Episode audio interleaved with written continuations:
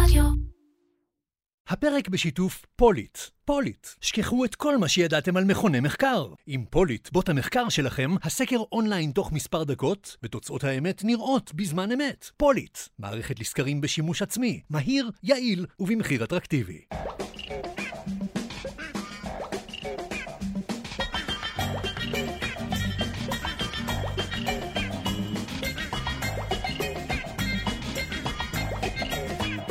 טירקצ'ר, פודקאסט על פרסום, שיווק ובעיקר קריאייטיב, עם מירן פחמן.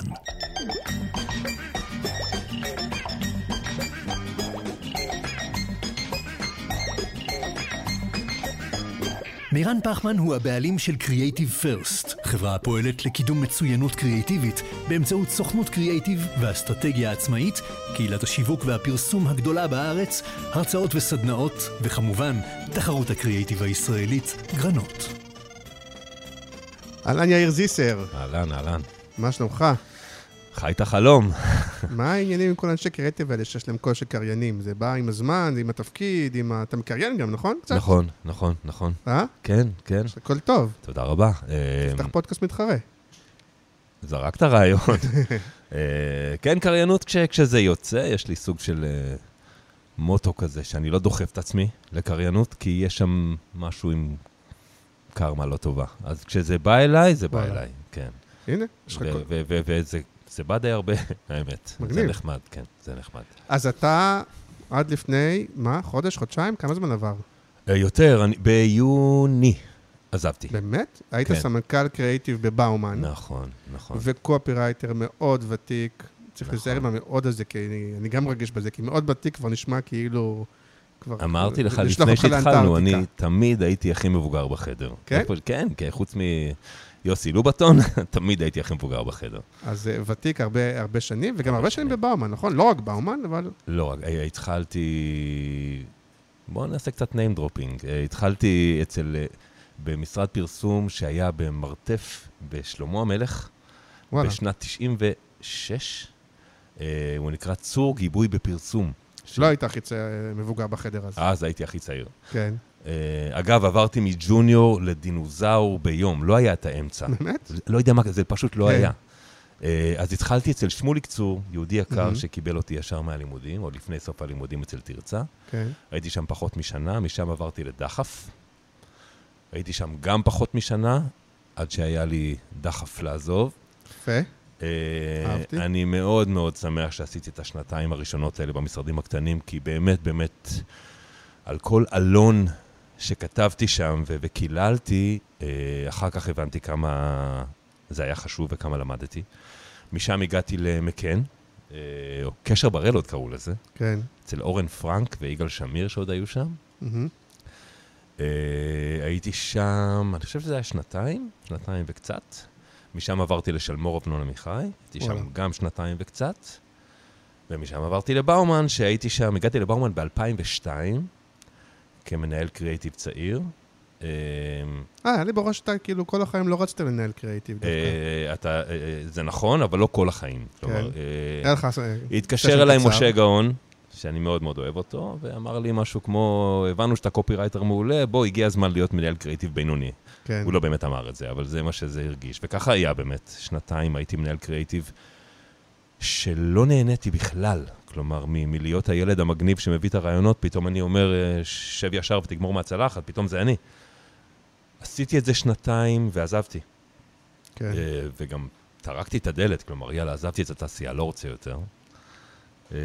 אני דווקא שמעתי משפט נחמד שאמר, עדיף להיות מנהל קריאיטיב צעיר מאשר איש קריאיטיב מבוגר או משהו כזה. וואו, אני כל כך לא מסכים עם זה. לא, זה גם אותי צריך לשכנע, כי יאללה, אתה... אני חושב שאתה צריך לקום בבוקר עם חיוך, וכל עוד אתה לא פתטי, אז אתה כנראה עושה משהו נכון. זה מה שאני חושב. עכשיו, עזבתי, כתבתי לטלוויזיה, ערוץ ביפ שהיה אז בהקמתו, מולי סגב היה עורך הראשי אז, ואשתי היקרה הייתה עורכת תוכן שם, ערכת תוכניות. אז כתבתי מונולוג פה ומערכון שם, ומאוד נהניתי מזה. גם כתבתי לתוכנית קצרים, אתה זוכר שזו תוכנית קצרים? זה היה נורא כיף. דני קרפל היה עורך הראשי, זה היה כיף מאוד. ומה לעשות כדי להיפרנס? עשיתי פרילנסים בפרסום. כי אני זוכר שיצאתי מהפרסום, אמרתי, היי, בוא'נה, אני זיסר, אתם יודעים מי אני? ופתאום אני, פתאום אני עושה מאה וחמישים שקל למערכון, זה כאילו, זה היה הכל מההתחלה. עשיתי שנתיים כאלה, עד ששוני רבנאי... התארח פה. כן? בזמן, כן. הוא אדיר, הוא אחד ויחיד. כן. אמר לי, בוא, יש איזה פרויקט, שבוע, גג עשרה ימים. זה היה ב-אלפיים וחמש, ו... מהמשרד שעזבתי כמנהל קריאטיבי, חזרתי כקופירייטר, וחזרתי לאהוב ליבי, אורן אמירן, כן. שלפני כן הייתי המנהל שלו, וחזרתי כבן צוות שלו, היינו צוות שתים עשרה שנה. וואו. ואיזה כיף. והמון המון חריצים על הקנה יחד. יפה, אני, אני אצור אותך רגע, כי בדרך כלל mm-hmm. בהתחלה זה, עשינו את זה קצת ארוך, אבל אה, ככה זה רק פתיח, נגיד שזה פרק אה, מסורתי, שאני אוהב לעשות לפני יום העצמאות עם, עם עצמאים חדשים, אנשים שיצאו השנה לעצמאות. עצמאות ועצמאות, אוקיי. כן, ככה כל שנה. אז, אז באמת ביוני אתה אומר, בעצם אחרי הרבה מאוד זמן חזרת לעולם העצמאות. אני מגדיר את זה כהתחלתי בעולם העצמאות. הסיבוב הקודם לא נחשב, הייתי מבולבל מדי וצעיר מדי. נדבר על החלק הזה. איך זה להיות... עצמאי, וההבדל בין זה לבין להיות שכיר, ובכלל, יש לנו הרבה מה לדבר, כי אתה באמת איש קריאיטיב, גם ותיק וגם מוערך. דברים יותר מנהלתיים, נגיד שאני לא מחפש ספונסר, כי נסגר משהו, בקרוב יש שיתוף פעולה מאוד מעניין שנוכל לספר עליו, אז זה, זה יקרה בקרוב, אני לא יכול לדבר על זה כרגע, אבל איזשהו משהו שהוא מאוד מגניב ומעניין.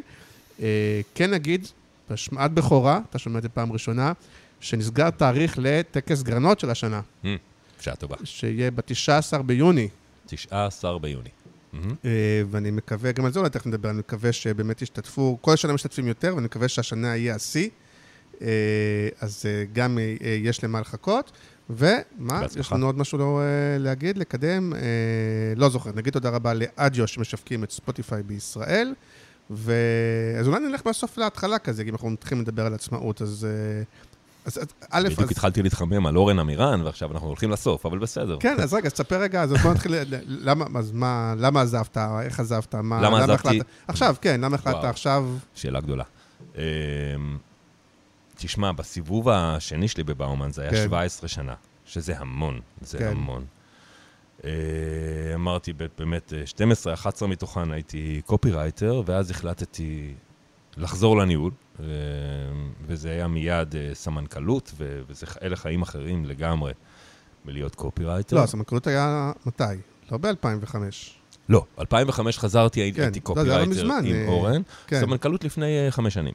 חמש שנים היית סמנכ"ל בבאומן? ארבע וחצי, חמש, משהו כזה. הזמן עובר מהר מבחוץ, כן. שמע, אנחנו כבר מבוגרים, דיברנו על זה, כן, כן. לא, זהו, בראש שלי באמת היית הרבה מאוד שנים איש צוות, ואז עברתי להיות סמנכ"ל קריאיטיב. נכון, נכון. בשנים שעבדתי עם אורן כאיש צוות, הייתי, הוגדרתי כסרבן ניהול. באמת, כל שנה היו מציעים לי עוד פעם ועוד פעם. מי שמכיר אותי, שמע אותי, אומר את המשפט הזה המון פעמים, אבל החזרה שלי להיות קופירייטר אז, הייתה, הרגישה לי כמו הקידום הכי גדול שהיה לי בקריירה, כי חזר להיות לי כיף. יש לא מעט כאלה, אחר כך לדבר גם על ניהול יותר פחות, אבל יש היום לא מעט בני הדור שלנו, נגיד אמרת לי קודם שאתה אולי איזה שנה, שנתיים מעליי, אבל שאו שניהלו קצת ו... חזרו בהם, או שהחליטו שהם לא מנהלים, ונמצאים היום במשרדים, בדרך כלל הם קופירייטרים בכירים, בדרך כלל הם גם מרוויחים כמו מנהלים, ממה שנקרא סופר טלנטים כאלה, ופעם היה פחות ידעו להעריך את זה. היום יש כאלה, ולדעתי זה גם בגלל שאולי הדור הצעיר לא מצמיח את הטלנטים הגדולים, אז, אז נאחזים עדיין בזיסרים, כאילו, אבל... אוקיי, אבל כן. אז נתנו לך את הסמנכלות. עשיתי את זה חמש שנים, יכול להיות שאני טועה בזמנים, יכול להיות יותר, פחות, אבל רוב הזמן זה היה מדהים, באמת, מאוד נהניתי. נצטח את זה אחר כך, כן. אני בטוח. כן. היה, אבל לאורך כל השנים שלי בבאומן, בעיקר החמש, שש האחרונות, כל הזמן שאלתי את עצמי, עד מתי אני פה? כן. כמה זמן אתה יכול להיות באותו מקום? הרי לפני כן קיפצתי כמו כולם, ממשרד למשרד, שנתיים, שלוש, ו... נכון. פתאום זה שבע עשרה שנה. כן. והחיבור שלי למשרד הזה היה כל כך חזק, כלומר, תבין, הכתובת מייל שלי בבאומן, זו הכתובת שנתתי לקופת חולים, לבנק, לזה, כי, כי אני באומן ואני לא הולך לשום מקום, וגם לא נראה לי שאני אלך לשום מקום. Mm-hmm. היה רגע במרץ אה, השנה שכמה חברים טובים שלי נסו לתאילנד. אוקיי? רק בנים, רק בלי, בלי נשים, בלי ילדים, רק בנים. כן. זיסר אולי אתה מצטרף. והאינסטינקט המיידי שלי היה, מה פתאום? יש לי את הקמפיין הזה, יש לי לקוח חדש, יש לי עוד קמפיין, יש לי שאי אפשר. ואז אשתי האהובה שמעה את זה, ואמרה, תגיד לי, אתה אידיוט? ת, תקנה כרטיס וטיסה, אז זה כמעט נסיעת חירום. אז אמרתי לה, מה זאת אומרת נסיעת חירום? היא אומרת, חי... תראה אותך, אתה חייב חופש. עכשיו אני קולט שיש לך קצת פרסמן בדיבור. אמרו לך פעם, נכון? יש קצת פרסמן. לא יכולת להחמיא לי יותר. פרסמן, אגב, היה פעם, אני פעם הייתי מנהל הקריאיטיב שלו, ואחר כך זה התהפך, והוא נהיה מי שהוא נהיה. אני אוהב אותו מאוד. הוא אחד בדורו, בעיניי. פיגורה, כן. ובנסיעה הזו לתאילנד היה רגע, באמת, אני, אני ישבתי לבד על גבעה והשקפתי על, ה, על הים המקסים, וזה פתאום היקע בי. פתאום הבנתי שאני... זה לא העניין של באומן או משרד אחר. זה העניין שאני רוצה לנסות לבד. אני רוצה אה, לחזור הביתה ולא להיות מוצף בוואטסאפים עד שתיים בלילה על החסות ההיא של השש שניות שעוד לא מוכנה, ואנחנו בקרייסיס, אנחנו בקרייסיס. זה לא שאני לא אהבתי את ההוואי במשרדים, הפך, אני עשרים ושש שנים במשרדים, אבל uh, באנגלית אומרים, I outgrew it. כלומר, הרגשתי ש... בוא ננסה משהו אחר. Uh, וקיבלתי את ההחלטה הזו, uh, זה היה ארבעה עשר במרץ uh, אלפיים ושתיים.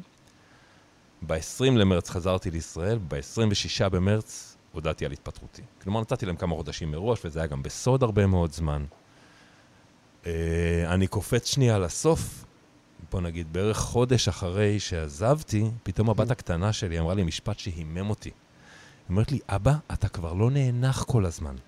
אתה כל הזמן היית נאנח, היית חוזר הביתה מהעבודה, אוי, קם בבוקר נאנח, אוכל נאנח. וזה עשה לי ממש צמרמורת לשמוע את זה, כי היא צדקה. השנים... יש משהו ב... אפילו רק ב-אס אם אסים, ב... באחריות ובלחץ שיש כל הזמן, וכל הכדורים באוויר, ושוב, אני כאילו שמנכלתי במשרד קטן, הרבה יותר קטן, והרגש את הלחץ הזה, תכף לדבר, וכשאתה עצמאי, אז יש לחצים קצת מסוג אחר, אבל כאילו אתה יכול, לא יודע, אתה כאילו עושה הרבה פחות עבודה, עם הרבה פחות לחץ, אם אתה יחסית סביר, אתה מגיע די מהר מבחינת משכורת וזה למה שהרווחת, ואתה אומר כאילו... אני, עוד פעם, אני הרגשתי את השיער שלי מלבין, כאילו, בתוך כדי, אפרופו ה... או שאתה לא נותן את היחס לילדים, ואתה כאילו, מתישהו זה מעיק, כאילו. חד משמעית. אני חושב שטיפה על הילדים, אני באמת אבא הרבה יותר טוב היום. כן. היום, אתה יודע, כולה. לנכדים גם. לנכדות, כן. אני חושב שאני גם בעל הרבה יותר טוב. כן. ובכלל, יותר כיף איתי. כי אני רגוע, כיף לי. עכשיו, לגבי, יש לי באמת מוטו, שתמיד אמרתי את זה בצחוק מאז שעזבתי, אבל לעבוד פחות ולהרוויח יותר. זה אחלה מוטו. כן. אז החודש האחרון עבדתי פחות והרווחתי פחות, שזה גם קורה, אבל מצד שני גם אין לך את הביטחון הזה שכל חודש נכנס לך כמו שעון. זהו, שלא נטעה פה את האנשים, כי יש משהו בזה שאתה יוצא לעצמאות. הוא מפחיד. ולמרות שאתה זיסר עם כל השנים וסמנכ"ל בבאומן וזה וזה, אבל כשאתה יוצא עצמאות, לא תמיד סופרים את זה יותר מדי, כאילו, אוקיי, אתה עוד אחד מה... הטלפון מפסיק לצלצל? כן. נכון, נכון, נכון. אז התחלת מאיזשהו ביטחון, איזושהי התחלה, איזשהו תקציב, איזשהו משהו שסגרת, זה? לא, אני אמרתי, אני חייב לקפוץ למים, אני חייב, אני יצרתי משבר. כן. לעצמי. כלומר, הודעתי, אני עוזב, אין לי שום דבר אחר, לא הייתה לי שום תוכנית, עד היום אין לי תוכנית, זה חלק מהכיף. אין לי תוכנית. הדבר היחיד שידעתי שאני הולך לעשות זה לחזור ל-איי סי סי. כלומר, איך שידעתי שאני הולך לעזוב, דיברתי עם מתן גרנות, הבן של תירצה, זיכרונה לברכה, שאני מאוד מתגעגע אליה. ובפני עצמו, הוא הבעלים של איי סי סי כבר גם לא מעט שנים. נכון, נכון, נכון. אפשר להגיד את השם שלה בלי, כן. צודק, צודק, אבל זה היה הדרך להזכיר את אהבתי הגדולה לתירצה. אז יש לי את זה כבסיס, אתה שואל על משכורת, וזה, זה יש לי כבסיס, אני מנהל מקצועי שם היום, אני אחראי על תיקי עבודות, ואני מלמד שם את זה פעם, פעמיים בשבוע, שזה מאוד כיף. זה מאוד כיף, אני מאוד מאוד אוהב את זה. ברשון עצמי לחזור גם לזה אחר כך, אבל אוקיי. בסדר גמור, אם אני ביום עם מצב רוח רע, ויש לי הרצאה אחר הצהריים, אז אני יודע שכשהיא תסתיים, מצב הרוח שלי ישתפר בהרבה. הרצאה ב-איי סי סי.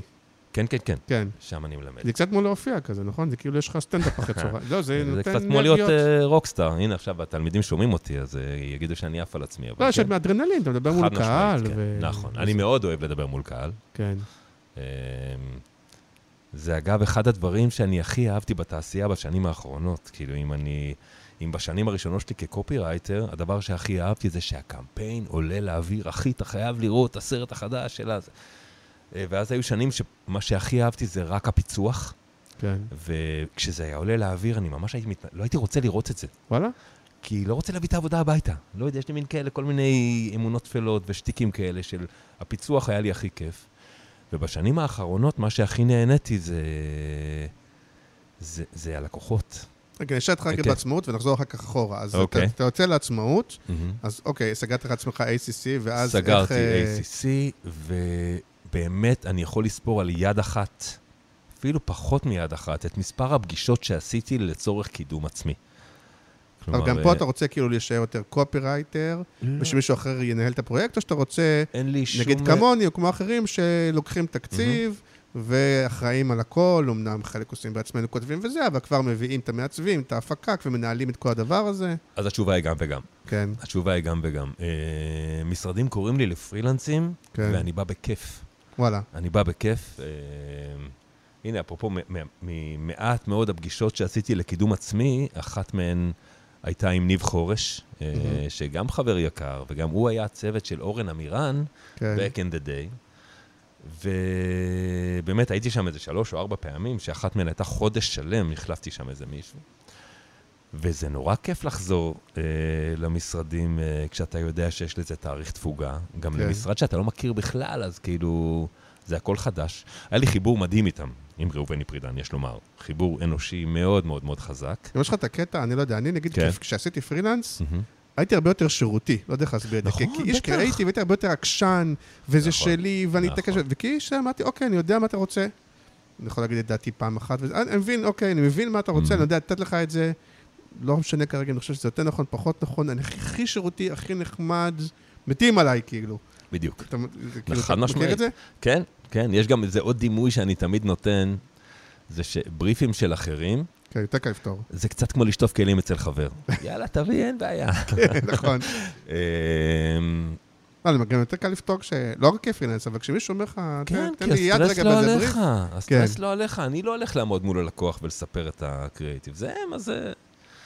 אבל מאוד נהניתי שם, מאוד נהניתי בכלל, בפרילנסים במשרדים, אני לרוב מאוד נהנה, מאוד נהנה. אבל עכשיו אני מרגיש, אני לא יודע אם זה נכון או לא, אבל לפי הפייסבוק קצת, ולפי... יש איזו הרגשה, וגם מצב הכללי במשק, שקצת כולם כזה קצת סוגרים את הברז, וגם בפרילנס, פשוט, אתה יודע, אתה מכיר את זה לפי זה, שאתה רואה כמה אנשים כותבים, אני פנוי לפרילנס, אני מחפש עבודה, אני... זה מרגיש שזו תקופה שהיא פחות לפרילנסרים, או שאני... זו תקופה שהיא פחות נקודה, מכל הבחינות. לא, זה לא צריך לאחז דווקא... למרות שגם הסחרים זה לא פחות, כי גם יקצצים אולי. נכון, אתה יודע מה זה... אני רגע שובר למה שאופר, אמרת... אני חושב שהקושי הכי גדול שהיה לי בשנים האחרונות שלי כסמנכ"ל קריאיטיב הוא כוח אדם. כן. אין יותר קשה מזה. כי... שלא נותנים לך לגייס יותר בגלל התקציבים? לא, כי כולם עוברים למשרדים שמשלמים יותר. כן, הייטק וזה. אולי דווקא. הייטק היה, אני מודה עמוק בפנים, שיש לי קצת, קצת... אני הבנתי, אני אגיד בין השורות הדברים שאתה, כי אני ראיתי שאתה בן אדם נחמד ודיפלומט, אני אגיד דברים של... אני נזכרתי. אני נראה מאוד נחמד. רגע, אז אני אגיד, אני מרשה לעצמי להגיד דברים שאתה לא מרשה. הייתה תקופה, לדעתי, בשנה האחרונה וזה, שמכן יחסית לקחו הרבה אנשים מבאומן, והיה זה דיבור, לא יודע אם הוא נכון או לא, שמכן יכולים, הם משלמים יותר קרוב להייטק. המילה הייתה ביזה, הייתה שם ביזה. כן. אני, אם אתה רוצה כבר... כן, כן, אז לזה אתה מתייחס, אני מבין. לא, גם לפני כן. גם לפני כן, כלומר, יש לך את הפול של אנשי הקריאיטיב שלך, שכמו שאמרת קודם, יש מעט מאוד טובים. כן. בטח מעט מאוד טובים ומנוסים, כאלה שאתה יכול לסמוך עליהם. והם פשוט, אתה יודע, הייתה לי אמירה שאמרתי לצוותים שלי, שברגע שאני רואה שכל המשבצות מאוישות, והכל דופק פצצה, מרגע שאני במצב הזה, תתחיל לספור שבועיים. כי שבועיים אחר כך, ואתה לא מבין כמה פעמים אמרתי את המשפט הזה, וכמה פעמים הוא הוכיח את עצמו מחדש. תתחיל לספור שבועיים, ואחרי שבועיים באמת, זיסר שומע, הציעו לי כך וכך, ואני כנראה הולך. מחזיר אותך לעצמות, נחזור גם לזה, אני יש לי הרבה לדבר על באומן וזה, נחזיר אותך לעצמות. אז אחד, זה לעשות פרילנס משרדים. גם משרדים, נכון. אז נגיד לא מזמן עלה קמפיין של, לא יודעת שנו, גולף. גולף אנד קו, יש שם אנד באמת, נכון. כן? לא, ואז, עוד פעם, גם אנשים, בטח אני כאילו שמסתכלת, אתה אומר, אה, בוא נה, בוא נה, רק יצא עצמאות, כבר אה, עשה קמפיין גדול, מגניב, איך הוא עשה את זה וזה. כלומר, אז גם לקוחות ישירים, נכון? Mm-hmm. איך, תצפה רגע, איך משיגים, איך מגיעים, איך זה... דיברת על זה שאני נורא נחמד, כן. אז אני חושב שזה שאני נורא נחמד, אה, זה מה שהשיג לי את העבודות האלה. כלומר, כן. תמיד ידעתי, שכשאני, ואני אומר, אמרתי זה גם למצבתים שלי, אל תריבו עם ניהול הכוח. בסוף הם יחזרו לכם כלקוחות. נכון. אל תשמרו ותתאפקו. זאת לא הסיבה שקיבלתי את העבודות, פשוט יש לי, אתה יודע, אחרי כל כך הרבה שנים... קשרים. קשרים וחברויות. אז ממש, חודש אחרי שעזבתי את באומן, כבר פנו אליי מקבוצת גולף, אתה יודע, פרויקט פה, פרויקט שם, זה אפילו לא היה פרויקטים. פה תסריט, שם כותרות, פה זה, וזה היה נחמד, זה היה כזה... ואז סמנכ"ל השיווק שהייתה אז, חברה מאוד טובה, עינת יונגר פרשה למשהו אחר, והגיע סמנכ"ל שיווק חדש, חגי לירן, יהודי יקר, שהוא גם חבר טוב, והוא פנה אליי והציע לי לעשות את גולף אנד קו. חד פעמי כזה סרט? כן, לא חד פעמי, זה לא תקציב שלי. כן, לא, לא, כן, לעשות פרויקט. לעשות פרויקט, לעשות קמפיין. כן. ואני חושב שזה היה אחד הדברים הכי כיפים שיצא לי לעשות בכל שנותיי כפרסומאי, כי ליקטתי סביבי אנשים מוכשרים, והיינו בסך כול ארבעה. כן. הבאתי את לילך גולדשמיד שהייתה ארטית אצלי בבאומן, הבאתי את שושו האחד והיחיד הבמאי, את רוי קספי המפיק, וזהו, זה מי שהיינו. יש משהו מגניב בזה שאתה פתאום מצליח לייצר משהו שעד עכשיו עשית את זה במשרד, ואתה אומר פתאום, וואלה, אני ועוד שניים שלושה אנשים יכולים לייצר משהו שהוא נראה והוא מתנהג כמו כל קמפיין גדול. בואו רגע נחזור ללחץ ולסטרס ולקרייסיס, הכל היה בכיף. כי גם הלקוחות, כשהם עובדים מולך, כשזה רק אתה, זה אני, זה זיסר, אני לא זיסר מבאומן או זיסר מראוב, אני זיסר.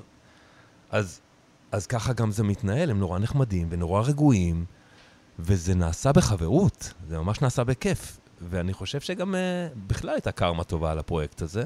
אבל אפרופו השיווקית, יש לך מחשבה, אתה אומר לעצמך, הנה משהו גדול, ותכף נדבר על זה, לא יודע, כי אני יכול להגיד עליי, יש הרבה עבודה וזה, אבל כאילו, אתה יודע, לא יוצא המון דברים גדולים בטלוויזיה, בזה, באופן טבעי. זאת אומרת, אוקיי, הנה משהו גדול, מותג מוכר, טלוויזיה, אני צריך שזה יהיה הכי בן זונה, כדי שאחר כך יגידו, אוקיי, זה כאילו מין מחשבה כזאתי. לא אגיד לך שלא הייתי לחוץ. כן. ברור. לקחנו סיכון עם סוג התסריט הזה. זה היה בלי אנשים, עם ספיישל אפקט וכאלה, ומאוד מאוד מאוד חששתי. הוא לא סרט מאוד אמיץ, הוא כאילו בין המין סרט שמונים כזה, מהבחינת שהוא סרט טוב. לא, חד משמעית, נכון, נכון, נכון, נכון. אין בו איזה אומץ של... מבחינת אומץ קריאטיבי, נכון, לא לקחתי סיכון גדול בכלל, אבל מבחינת הפקה, כן לקחתי סיכון. כי שקיות שמגיעות הביתה ו- ומעצבות לך את הבית, הקו הוא כל כך דק בין סרט שיוצא what the fuck, לבין סרטון שיוצא ממש חינני ומקסים, ופה אני שושו. אה, שושו האדיר, שאגב זה תוכנן בהתחלה כסטופ מושן, ושושו אומר, מה פתאום? בוא נצא באמיתי, בספיישל אפקט. אה, אז זה, זה הסיכון שלקחנו, נכון, אני לא חושב לרגע שהיה שם איזושהי פריצת דרך קריאטיבית. אה, מצד שני, היה שם גם משהו שלא רואים, בקטגוריה הזו. ופה אתה חושב, ופה אני מרים לך לקידום, של כאילו נגיד לזיסריות עכשיו, אפרופו יש הרבה עצמאים, פרילנסרים, זה וזה, יש איזו זיסריות כזו שאתה אומר, אם מישהו רוצה אופי מסוים, יותר מצחיק, יותר פרוע, יותר ארטי, יותר משהו, אז כאילו זה הסגנון הזיסרי, פה אתה, זה המשבצת. נגיד שושו יש לו משבצת, אתה מסכים איתי? נכון, נכון. יש לשושו יש משבצת, אני לא חושב ש... שככה תוגדר המשבצת של הקריאיטיב שאני מייצר. אם יש לי איזשהו פורטה, אני דווקא חושב שהוא בכתיבת דיאלוגים קומיים. שם תמיד הייתי הכי חזק.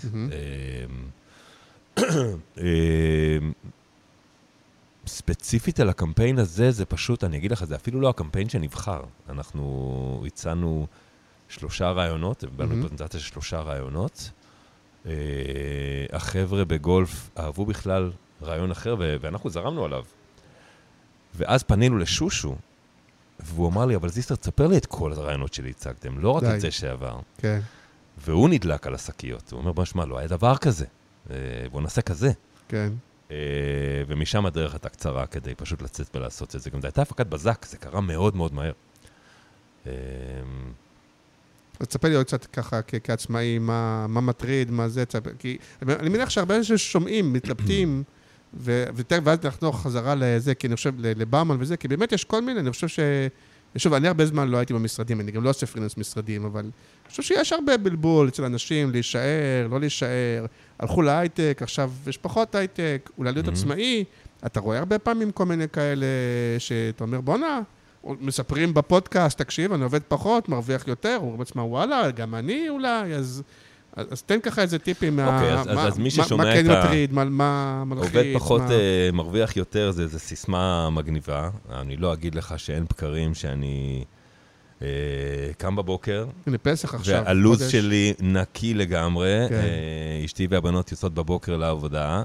ויש גבול כמה אפשר לעשות ספונג'ה ולנקות את הבית. וזה כן, זה מלחיץ לפעמים. אז למה אתה לא עושה סוג של שיווק עצמי? זו שאלה מאוד מאוד טובה. זו שאלה מאוד מאוד טובה. אני לא עשיתי שיווק עצמי בכלל עד עכשיו, ובכל זאת, אני עובד המון. זה קצת כמו מה שאמרתי לך, על הקרמה עם הקריינות. אם אני אתחיל לדחוף שם, אני חושש שזה ייעצר. כלומר, הדברים די מגיעים אליי, הצעות מגיעות אליי, אני אפילו מסרב להצעות. כמו הצעה שהוצאה לי, אני לא אגיד את שם המשרד, משרד שאני מאוד מאוד אוהב, חברים שלי וזה, הציעו לי לבוא להיות פצחן ראשי, כמו שאמרת, להיות הקריאיטיבה. יום, יום וחצי בשבוע. אמרתי, וואי, נשמע לי מעולה. ואז שנכנסנו לביטס אנד בייטס של הדבר, אמרו לי, שמע, פחות משלושה ימים זה לא יעבוד. אז אוטומטית אמרתי לי, חבר'ה, זה לא יעבוד. אני לא רוצה, כי מה עשיתי בזה? אז אני כן מסרב לדברים, אבל לא הייתי עוד בנקודה, אני מקווה שזה לא יקרה, בנקודה שאין לי מה לעשות, שזה מלחיץ אותי. לא, אני חושב ששיווק עצמי, במיוחד בתחום שלנו, ושוב, אני פה איתך מדבר איך לסתרבה בפרק, כי אני מרגיש ש... זה שיווק עצמי, מה שנעשה עכשיו, לא? כי אני חושב ששיווק עצמי זה לא באמת לעשות עכשיו גוגל אדס, או פרסום בפייסבוק הזה, כי זה גם... שמע, יכול להיות שאני באיזה פרדיגמה, אבל לי זה תמיד מריח קצת לא טוב, כאילו, זה קצת מריח, אבל שיווק עצמי, אפרופו, באמת, זה להיות uh, בתודעה, אפרופו בפודקאסט, בלייצר תכנים, נכון. בלהראות דברים שאתה עושה, ב- לא יודע מה שיש לך, לינקדאין, איזה אתר, איזה... אין לי לינקדאין, זה, אני לא שם. יותר בכזה, לא במקום כן. של uh, לפרסם את עצמך, כי זה, כאילו, תמיד זה מרגיש שפרסם את עצמו, אז כאילו, למה נכון. הוא צריך לפרסם את עצמו? צודק. תמיד זה... נכון, אבל כשעלה אה, אה, גולף אנד קו, היה לי מאוד מאוד חשוב. כן, שידעו. שידעו, כן. אה, נכון. אני גם... אה, כש... אבל לא היה חתום. אני זוכר שאפילו כשאני נכון, לצאתי בקבוצה, נכון. ואתה שאלתי מי עשה את זה. ממשרד הפרסום, נכון. ואז נהיה מין משהו כזה, אתה יודע, כש, כשסוכנים וסוכנות מעלים פוסט של קמפיין, אז יש להם את השבלונה הזאת, דירקטור, די או פי, כן. ואז אייג'נסי, יאיר זיסר ולילך גולדשמיד. אז מה, אמרו לי, מה, פתחת משרד? וואו, לא פתחתי שום משרד, לא יודע, אני גר עם אשתי בדירה, אין לנו משרד. לא, אפשר לחתום זיסר או משהו, ואז... מה, לעשות ממש לוגו? לא, תשמע. ספציפית, הקמפיין הזה היה, אני חושב, סוג של one-off. התקציב הוא של ראובני פרידן, אני לא יכול לעשות דבר כזה. כן.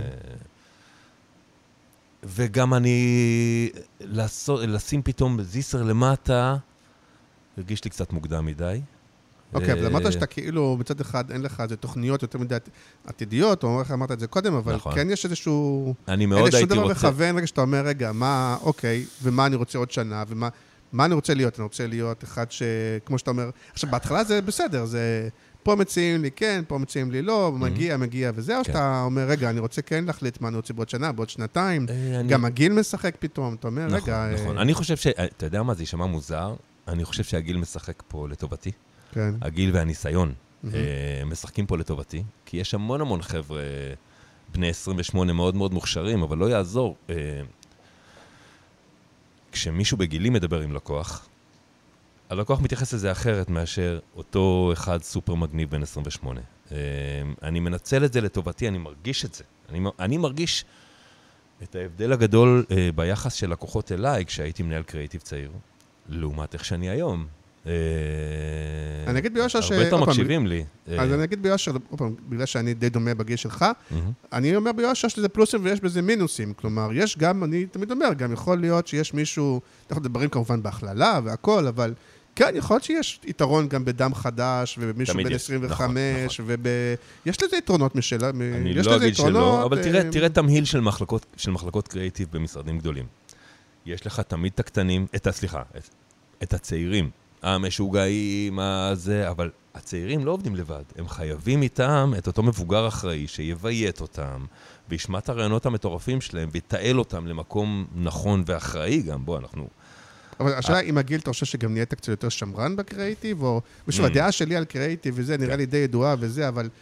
רוב הקריאיטיב שאנחנו רואים הוא יחסית שמרן, הוא... לא יודעים, שמרן... אין הרבה, אתה לא רואה הרבה דברים שאתה אומר, בוא נע... איזה פרוע, איך חשבו על זה, איך ישרו את זה, כמו, כאילו, ואז אתה אומר, אולי זה באמת, המבוגרים עושים קריאיטיב, ואולי אנחנו, הדור שאנחנו עושים, פתאום ניסינו קריאיטיב של בומרים. אני לא חושב שהפכתי להיות שמרן, אבל לא יעזור, הניסיון הופך אותך, אני חושב שמבוית זה המילה. כלומר, אם אני עכשיו עושה איזשהו קמפיין של תרופה, אוקיי? של איזושהי תרופה, אז יבוא אליי הקופי הצעיר עם הרעיון המטורף והמבריק שלו, אני אשמע את הרעיון, ואני כבר אדע לבד שמשרד הבריאות בחיים לא יאשר את זה. כי היו לי כבר כל כך הרבה כאלה מקרים שמשרד הבריאות לא יישר, אז מהמקום הזה אני מבוית, שאני מנוסה ואני כבר יודע איפה זה לא יקרה, אז אני כבר תוקע את הברקס. טוב, אבל פה נתלת ברגולציה, זה לא חוכמה, אבל השאלה אם באמת יש מקומות, שכשאפילו כשאנחנו רואים מחול, לא רואים, זה אומרים, בוא נע מבריק, איזה זווית הביאו, בחיים פה לא היה אומץ, ואז אתה אומר, רגע, אולי אני... ובתפקיד של אני זה שכאילו לא מאשר, כן מאשר. אני שואל את עצמי הרבה שאלות כאלה. האם נהיה לי חוש הומור? אני חושב שלא, אבל אני שואל את עצמי כל הזמן. האם נהיה לי חוש הומור של אבא שלי? כאילו פתאום אולי, האם לא מצחיק אותי? כי אני פתאום, אתה יודע, לא מבין הומור של צעירים. לא חושב, אני חושב דרך אגב המצב ההפוך. אני סתם בסוגריים, אני בגלל שגם איזה פרויקט שאני מחפש לו, אין היום את הצעיר, אפרופו, אין היום את החלומות של הקיציס של פעם. הוא אמרת לי בהתחלה שזהית את המוזיקה של מה יש. אין היום כאילו חבר'ה בני עשרים ומשהו שעושים את ההומור קיצוני, מחופף, נונסנסי, זה לא קיים, לא רק בפרסומות. זה כמעט לא קיים, כאילו, זה נורא מוזר, לא? הדור הצעיר שמרן אולי. זה עצוב קצת להגיד, אבל אומרים שכשאתה רוצה משהו משוגע ומגניב ומצחיק, כך כותב מארץ נהדרת. זה גם קורה די הרבה. נכון. והם באמת טובים דרך אגב. חד משמעית. אני אבל חושב ש... אני לא חושב ש... עובדה שאני כבר לא קופירייטר היום. אני חושב ש... אני אוהב לעבוד עם החבר'ה הצעירים, כי אני, כי אני, אני חושב שאני באמת יודע להעריך את הקריאיטיב המשוגע, ואני גם אומר לעצמי, יכול להיות שכבר לא הייתי מגיע עם קריאיטיב כזה. אה, כעצמאי גם אתה יותר מנהל את הקריאיטיב ופחות... לא, דווקא אני דווקא התכוונתי כשהייתי עוד מנהל קריאיטיב. אבל עכשיו כעצמאי אתה כן עושה הונזון בעצמך את הקופי. נכון, נכון, נכון. עשיתי למשל את גולף, עשיתי יחד עם לילך, אתה יודע, ויחד עם שושו. לא, למרות שלפעמים גם יש מותגים או תקציבים שיכול להגיע לך את התקציב, אני לפעמים אומר, שומר על עצמי, לא בטוח שבן אדם כמעט בן חמישים הוא הבן אדם שצריך לכתוב את הסרט לזה, ואז הוא אומר, בסדר, היום אני לא מתבייש להגיד אתה יודע. אז אם אני אקבל פרויקט כזה, אם אני אקבל פרויקט הזה, לא תהיה לי שום בעיה להביא קופירייטר צעיר ופוחז בין עשרים ושש. לא דווקא בשביל הרעיון, יותר בשביל הכתיבה לפעמים, אבל זה תלוי. סיים סיים, לא? תלוי. כל אחד בזה שלא. אני מרגיש שהרעיונות, כאילו, ושוב, בגלל שאני גם לא כך רואה רעיונות מטורפים אצל הצעירים. ו... אני מרגיש שאני יותר מדבר יותר על עצמי בפרק הזה, אז תגיד לי, אם אני תופס לך, אני גונב לך את הפוקוס. לא, אבל אני זוכר גם כמנהל יחסית מבוגר, שכאילו החבר'ה הצעירים, הייתי מעלה דברים שהחבר'ה הצעירים היו מסתכלים עליי, אתה אמרת את זה ברצינות עכשיו, ואני אמרת לעצמי, זה צריך להיות הפוך, אתם צריכים להגיד דברים שנסתכל עליכם, כאילו, ו... אף פעם לא אהבתי את המבוגר האחראי יותר מדי, כאילו. אני תמיד אוהב לחשוב על עצמי קצת כשטוטניק, על אף גילי. אני אענה לך עם, עם תשובה קצת מורכבת, כי אני חושב שהיום שבו הבנתי איך להיות מנהלת קריאיטיב טוב, זה היום שבו הבנתי שאני האחרון שצריך לעשות את הקריאיטיב. כלומר, אם אני מנהל קריאיטיב, יש תחתי אנשים, כן. אני חייב לתת להם לעבוד. אני חושב שמנהלי הקריאיטיב הטובים הם אלה שמשחררים באמת. אני בא לסוף, להגעות, אם צריך לסגור משהו על פלומבה, אם יש לי איזה רעיון אולי לשדרג, או להפוך את זה למהלך, כל מיני דברים כאלה.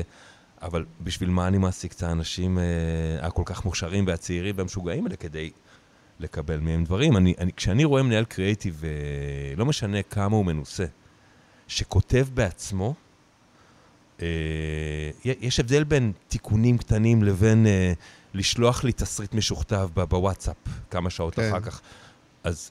אז בשביל מה אתה מנהל קריאיטיב, אם אתה עכשיו משכתב תסריטים? זה, זה, ככה אני רואה את זה. אני, אני חושב שמנהל קריאיטיב, מנהל בכלל, אוקיי? אבל בניהול קריאיטיב בפרט, לא צריך להקליד אפילו על, על מקלד, על, על אות אחת. רק כן, לקבל את המוכן. אבל מצד שני, הרבה פעמים מנהלי הקריאיטיב וסמנכלי הקריאיטיב, mm-hmm. הם אלה שיהיו אנשי הקריאיטיב הכי טובים. Mm-hmm. ואתה אומר בעצמך, אחר כך שמנהלים, בעצם הם צריכים כאילו קצת לזנוח את הסקיל שהביא אותם לשם, ואז אתה אומר גם האם המערכת, האם זה נכון, שלא תשתמש כאילו באיש הקריאיטיב הכי טוב שיש לה, mm-hmm. ושתיים, גם לאנשים כמוך, שאתה נגיד בדי מהר אמרת, אני לא רוצה לנהל, אני מעדיף להמשיך להיות הקופירייטר, אחר כך כאילו עושה את השינוי, אבל גם הבן אדם עצמו הרבה פעמים אומר, אני קיבלתי איזה כישרון, איזה מתנה, אני אזרוק את זה בשביל לעשות ניהול, שאני בכלל לא בטוח שאני אוהב את זה. אז ספציפית לגביי, באמת התחלתי, אמרת לך, כמו כמנהל קריאיטיב, ולא נהניתי בכלל, וחזרתי להיות קופירייטר עוד שתים עשרה שלוש עשרה שנים עם אורן אמירן, החתיך, יש לומר. מאוד מאוד נהניתי מכל שנייה, אבל המעבר שלי חזרה לניהול, הוא היה השלב שבו הרגשתי קצת סובה. קצת הרגשתי סובה מהכתיבה, ופתרון הבריפים, ו... ו... ואז שבאמת הפכתי להיות מנהל קריאיטיב ובניתי סביבי צוות של אנשים כל כך מוכשרים, מידי פרחי ואבי הרשקוביץ, ו... ואני שוכח שמות עכשיו. ואתה עוד אבל... להתחיל עם זה בכלל. נכון, נכון. הייתי צריך לרשום לעצמי, אימא, אני מתנצל בפני כל מי שלא כן. אמרתי את שמו או שמה, ולקבל מהם את, ה... את הסוף, כלומר, לא עובד איתם תוך כדי. לקבל את התסריט המוגמר, את הקמפיין המוגמר, הם באים אליי גמור, Uh, הכיף הכי גדול שלי היה לראות את זה, ולא, שאני לא צריך להעיר אפילו הערה אחת. זה, שוב, ה... זה הכיף הכי גדול. Uh, מצד שני, תמיד הרגשתי שאני עושה את היומית שלי, כשאני כן. מקבל רעיון או, או, או, או עבודה מצוין, טובה מאוד, ואני מביא איזשהו אינפוט שהופך אותו למעולה. ואפילו לבחור מבין הרעיונות, או להגיד, תקשיבו, זה הכיוון, או אל תפחדו ללכת לשם. אבל שוב, אם מחזור אותך לעצמאות, בעיניי, אז אם עושים, אני לא דבר לך פרילנס משרדים, אבל אפשר לשלב את זה, כלומר, אתה יכול להחליט, אני נגיד, כקופירייטר, מה שהפריע לי, זה שהרגשתי שיש הרבה מאוד אנשים מעליי, שמקבלים את הבריף, שמוכרים, שכל מיני החלטות שהם מעליי, ולא אהבתי את זה, אז כעצמי, אתה יכול להיות גם זה שמקבל את הבריף, וגם זה שמוכר, וגם זה שמפצח. וגם זה שעושה את האסטרטגיה. או מחליט באותו רגע, כמו שאמרת, כן, אז את זה אני לא רוצה לעשות, אני רוצה שמישהו אחר אולי יכתוב את הדיאלוג, או אני רוצה שמישהו, אבל אתה יכול להיות כל הדברים שאתה רוצה ואתה טוב בהם, ולהחליט במה אתה לא ואתה נותן לאחרים. נכון מאוד, נכון מאוד. אני חושב שיש שלב בחייו של איש קריאיטיב או אשת קריאיטיב צעירים, שמנהל קריאיטיב או מישהו פוסל להם משהו, אז התשובה האוטומטית היא, אבל למה זה מגניב? ואז מגיע השלב שאתה מבין שלא כל דבר שמגניב או מצחיק נורא הוא בהכרח ימכור. לא כל דבר שהוא מגניב הוא הדבר הנכון והאחראי לעשות. בו יש לנו אחריות מאוד מאוד גדולה, שמים המון המון כסף על הרעיונות שלנו. והשלב, אבל כל אחד חייב להיות בשלב הזה של, אבל למה זה מגניב? אלה הצעירים הלא מבויתים, הם חייבים להגיד את זה ולהרגיש ככה. אחר כך אתה עובר לשלב הבא, שאתה כבר נהיה קצת יותר אחרי, הנה, אפרופו שאלתך של קודם, כי כן צריך מבוגר אחראי בסיפור, אז למה זה מגניב? זה תפקידו של האיש קריאיטיב הצעיר, להגיד. ואיש הקריאיטיב הקצת יותר ותיק, הוא כבר זה שיודע להבין, כן, זה נורא מצחיק, זו בדיחה נורא מצחיקה, או שזה רעיון נורא נורא מגניב, אבל הוא עלול לא לעבוד לנו כי ככה וככה וככה וככה וככה. נכון, למרות שזה גם סוג של פרדיגמה של...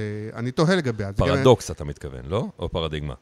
פרדיגמה במובן הזה שכאילו שאנשי הקריאיטיב, בטח הצעירים, הם לוחצים על הגז, ותפקידו שמנהל הקריאיטיב הבוגר והאחראי זה ללחוץ יותר על הברקס. אבל אני שואל את עצמי, לא, אני קצת משתיארת. אבל זה יכול להיות גם ההפך. לא, אני שואל את עצמי, אם מנהל הקריאיטיב לא צריך לפעמים להגיד להם, חבר'ה, אל תפחדו ללחוץ על הגז. או, זה בדיוק מה שרציתי להגיד לך, כי זה הולך לשני הכיוונים בדיוק. כן.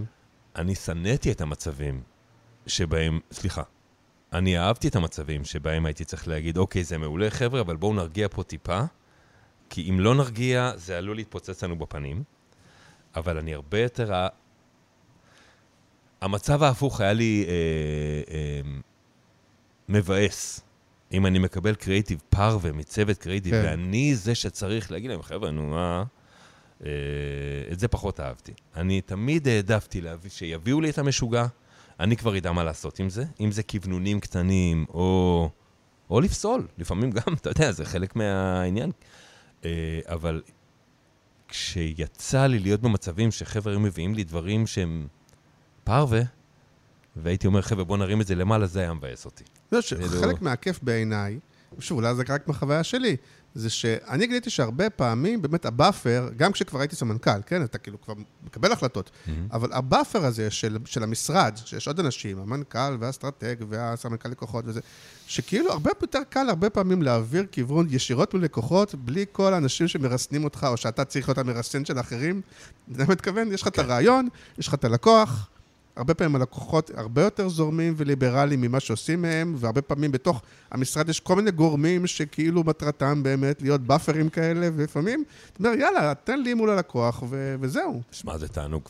זה תענוג לעבוד ישירות מול הלקוח. זה בדיוק מהסיבות שאתה אומר. כן. בדיוק מהסיבות שאתה אומר, וגם כשאני בא ללקוח, אני לא בא בפמליה של חמש מכוניות ושש תקציביות שיושבות איתי ועוד, אתה יודע, זה גם לפעמים, זו תופעה שאולי קצת הולכת ונעלמת, כי משרדים גם הבינו, אבל לקוחות גם לא אוהבים את זה, על מה אני משלם? כל כך הרבה אנשים. ומצד שני, כשאני בא לבד, זה הרבה יותר, זה אישי. מכירת הקריאיטיב והדיון מבוסס על אמון אישי. ואני חושב שכשאני בא לבד, אני כיאיר זיסר, עם לילך לצידי ושושו לצידי, יש הרבה לקוחות שכשעובד מול המשרד, הם נוטים לחשוב שתמיד המשרד מנסה לעבוד עליהם. תמיד משחק תפקידים כזה, שכולם משחקים אותו. כן, אז אתה מציג לי את הרעיון הזה האחרון, כי אתה רוצה שאני אוהב את הראשון, ואתה יש לכם את כל השתיקים שלכם את זה. אתה מכיר את הדינמיקות האלה בין לקוחות? גם הרבה פעמים צודקים, כאילו. יכול להיות, יכול להיות שלא, אבל נכון, זה כל מקרה לגופו. וכשאני בא לבד... קודם המטרה היא, דרך אגב, היא עניינית. אנחנו רוצים למכור את הכיוון שלנו, מילא. אם המטרה היא גם לא עניינית, לצורך העניין... המשרד מרוויח ממשהו, נגיד, מאיזה טלנט, או מאיזה מוזיקה, או מאיזה מדיה, והמטרה היא בכלל לא... אז זה כבר הדבר שבעיניי הוא פחות לעניין, אבל הרבה פעמים זה מהפשן של, הנה, זה הכיוון שאני רוצה למכור, אז בסדר, כי לפחות זה, זה טיעון ענייני. נכון, נכון, נכון. אבל, אבל באמת יש יתרונות רבים בלעבוד ישירות מול לקוח, כי זה באמת, זה, זה... אין הרבה סאבטקסט. הכל בפנים והכל בטוב. ואז גם הרבה פעמים אתה לא עובד מול העוזר של העוזר של המנהל השיווק, אתה עובד ישירות מול סמנכ"ל השיווק, תפעול כזה או אחר מול, נכון, אבל זה כאילו... סמנכ"ל שיווק, מנהל שיווק, מי שמנהל קריאיטיב בקבוצת גולף, כאילו יש הרבה, עבדתי מול ארבע פונקציות שם. אוקיי. אבל כשאתה יוצא לעצמאות, ולא יודע אם יצא לך, אז אתה יוצא לעידן שבו רוב העבודה היא לא סרט לטלוויזיה של זה, יש הרבה דיגיטל, פרפורמנס, סושיאל, כל מיני דברים כאלה, אתה, אתה שם, אתה ערוך, אתה אוהב, אתה מנוסה, או שאתה כאילו רגיל לקצפת? וואו, אה, מנוסה, ערוך, מכיר, פחות אוהב. אבל אתה יודע, זה חלק מהעניין, יש, אתה עושה קמפיין, אז כן, יש את הקצפת, אבל אתה לא עושה רק את הקצפת, אתה יוצר שפה שאחר כך יעשו מנה גם מעברונים ובאנרים ורעיון לסושיאל, וברור. אבל אם יש לך רעיון טוב לקצפת, כן. אז הרעיון הטוב של הקצפת ידע לבד לחלחל לכל שאר המדיות. זה מה שעושה רעיון טוב. שהוא, שהוא יעבוד בכל ה... אז תתחיל מהקצפת, והכל יחלחל לבד ויקרה מעצמו, זה כותב את עצמו, מה שנקרא. כן, אז בוא נחזור רגע לבאומן. בוא נחזור לבאומן. אני נורא מתגעגע לפעמים. אני תוהה איך להגיד את זה, ושוב, אתה דיפלומט הזה, אבל בוא נגיד ככה שאתה מהצד, בעיניים שלי, באמת הייתה בבאומן תקופה מאוד ארוכה, וזו תקופה שגם באומן עצמם עברו מלהיות בשיא תהילתם, עידן, אפרופו פרסמן ולוי, יורם לוי. ויורם לוי, וירידה, ועלייה, וכל מיני כאלה, אבל אתה היית שם, בכל ה... ומרגיש לי, לא יודע אם אתה תגיד, אבל נגיד, בתקופה שעזבת, זה לא סיטי, זה לא סי התהילה, אפרופו בזה, זה לא ה... הם לא במצב הכי חזק שלהם בכל מיני מקומות, זה... אז א', איך זה לעבור את כל התקופות האלה? תספר קצת כאילו של ה... כי, כי הרבה פעמים זה באמת עניין של מזל, מתחברים כל מיני אנשים, עושים דברים מגניבים, זה גורם מוטיבציה לעשות עוד יותר דברים מגניבים. וגם הפוך זה מומנטום, פתאום זה פחות עובד, פתאום אנשים עוזבים, נכון. פתאום נראה קצת ברדי, ויש אוויר... אתה, אתה מבין את השאלה שלי? מבין לגמרי, אני גם מבין לה... כנות, לאן אתה כן. חותר. לא, אני אומר, גם בחלקים הטובים וגם בחלק, בחלקים הפחות. אז אני הייתי בבאומן עוד לפני יוסי לובטון. כן. הייתי עם משה גאון, ואז היה משרד מאוד מאוד מסוים. תמיד היה משרד שאהבתי להיות בו. היה משרד מאוד מאוד מאוד חזק. הוא היה עם חוסן כלכלי, היו הרבה מאוד תקציבים וזה, ו... אבל זה לא היה משרד סופר קריאטיבי. כלומר, היו את היציאות, אבל היה הרבה מאוד ריטייל וזה, וזה השתנה. ואז הגיע יוסי לובטון. כן. ובאמת, הוא... חרט על דגלנו, אז זה היה דיגיטל, דיגיטל וטכנולוגיה. כן. ומהר מאוד הטיס את המשרד אה, שנה לפני, לפני השאר. זו הייתה תקופה כזו שפתאום באומנים ראו, והיה לי מאוד מאוד כיף להיות שם. אז גם הגיע אז יורם לוי, ואז אה, פרסמן תחתיו, ואז יורם המשיך הלאה, ופרסמן נשאר. היה סוג של אה, דרים טים מטורף כזה. כן. אה, זו התקופה שבה לי ולאורן היו הכי הרבה חריצים על הקנה, כי פשוט... שאלת על המבוגר האחראי ששם את הברקס, לא היו ברקסים בכלל, אבל הייתה המון המון אחריות, המון אחריות. לא, אתה יודע, להצביע, זה מאוד קשה, כאילו, אפילו בריברס אינג'ינג, להצביע מה המגע הקסם שגורם לזה שיעשו כאלה, ותכף תספר גם תקופה אחר כך שזה פחות, אז לא כך יודעים גם איך לשחזר את זה, כולם רוצים להיות המשרד שעושה את הדברים המגניבים וכאלה, Uh, אני חושב שהיה שילוב מצוין בין יוסי לובטון לבין uh, נדב פרסמן. כן. Uh, לשניהם ב- ביחד יש ארבע ביצים ענקיות. כן. ממש. לא פוחדים מכלום. Uh, יוסי הבין מהר מאוד ש... מה זה הבין? עד היום הוא מבין שזכות הקיום של משרד פרסום, בעיקר משרד פרסום גדול, זה קריאיטיב. זו זכות הקיום שלו. בדרך כלל, היום הוא נקרא יושב ראש פובליסיסט. נכון, נכון, נכון.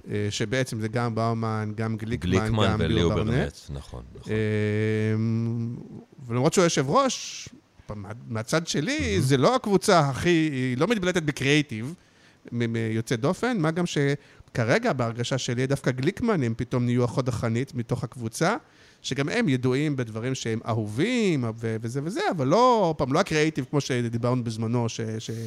אתה יודע. כן, אני, אתה יודע, אני... אני אדבר איתך על נקודת המפנה האישית שלי, שהייתה לי, שזה היה תחילת הקורונה, אוקיי? כן. תחילת הקורונה היה בערך חצי שנה אחרי שבן מושכל החליף את יוסי לובטון כמנכ"ל. אני מת על בן, הסתדרתי איתו מצוין. אבל המשרד נכנס למוד של, כמו כל המשרדים, מוד של הישרדות, כאילו לפחות בהתחלה של הקורונה. ובכל זאת הצלחנו להוציא הרבה מאוד קריאיטיב, ולא רע בכלל אז. עכשיו אני שוב, מ-חמישים אלף רגל, תבין, בכל התקופה שלי בבאומן, אני עברתי חמישה מנכ"לים.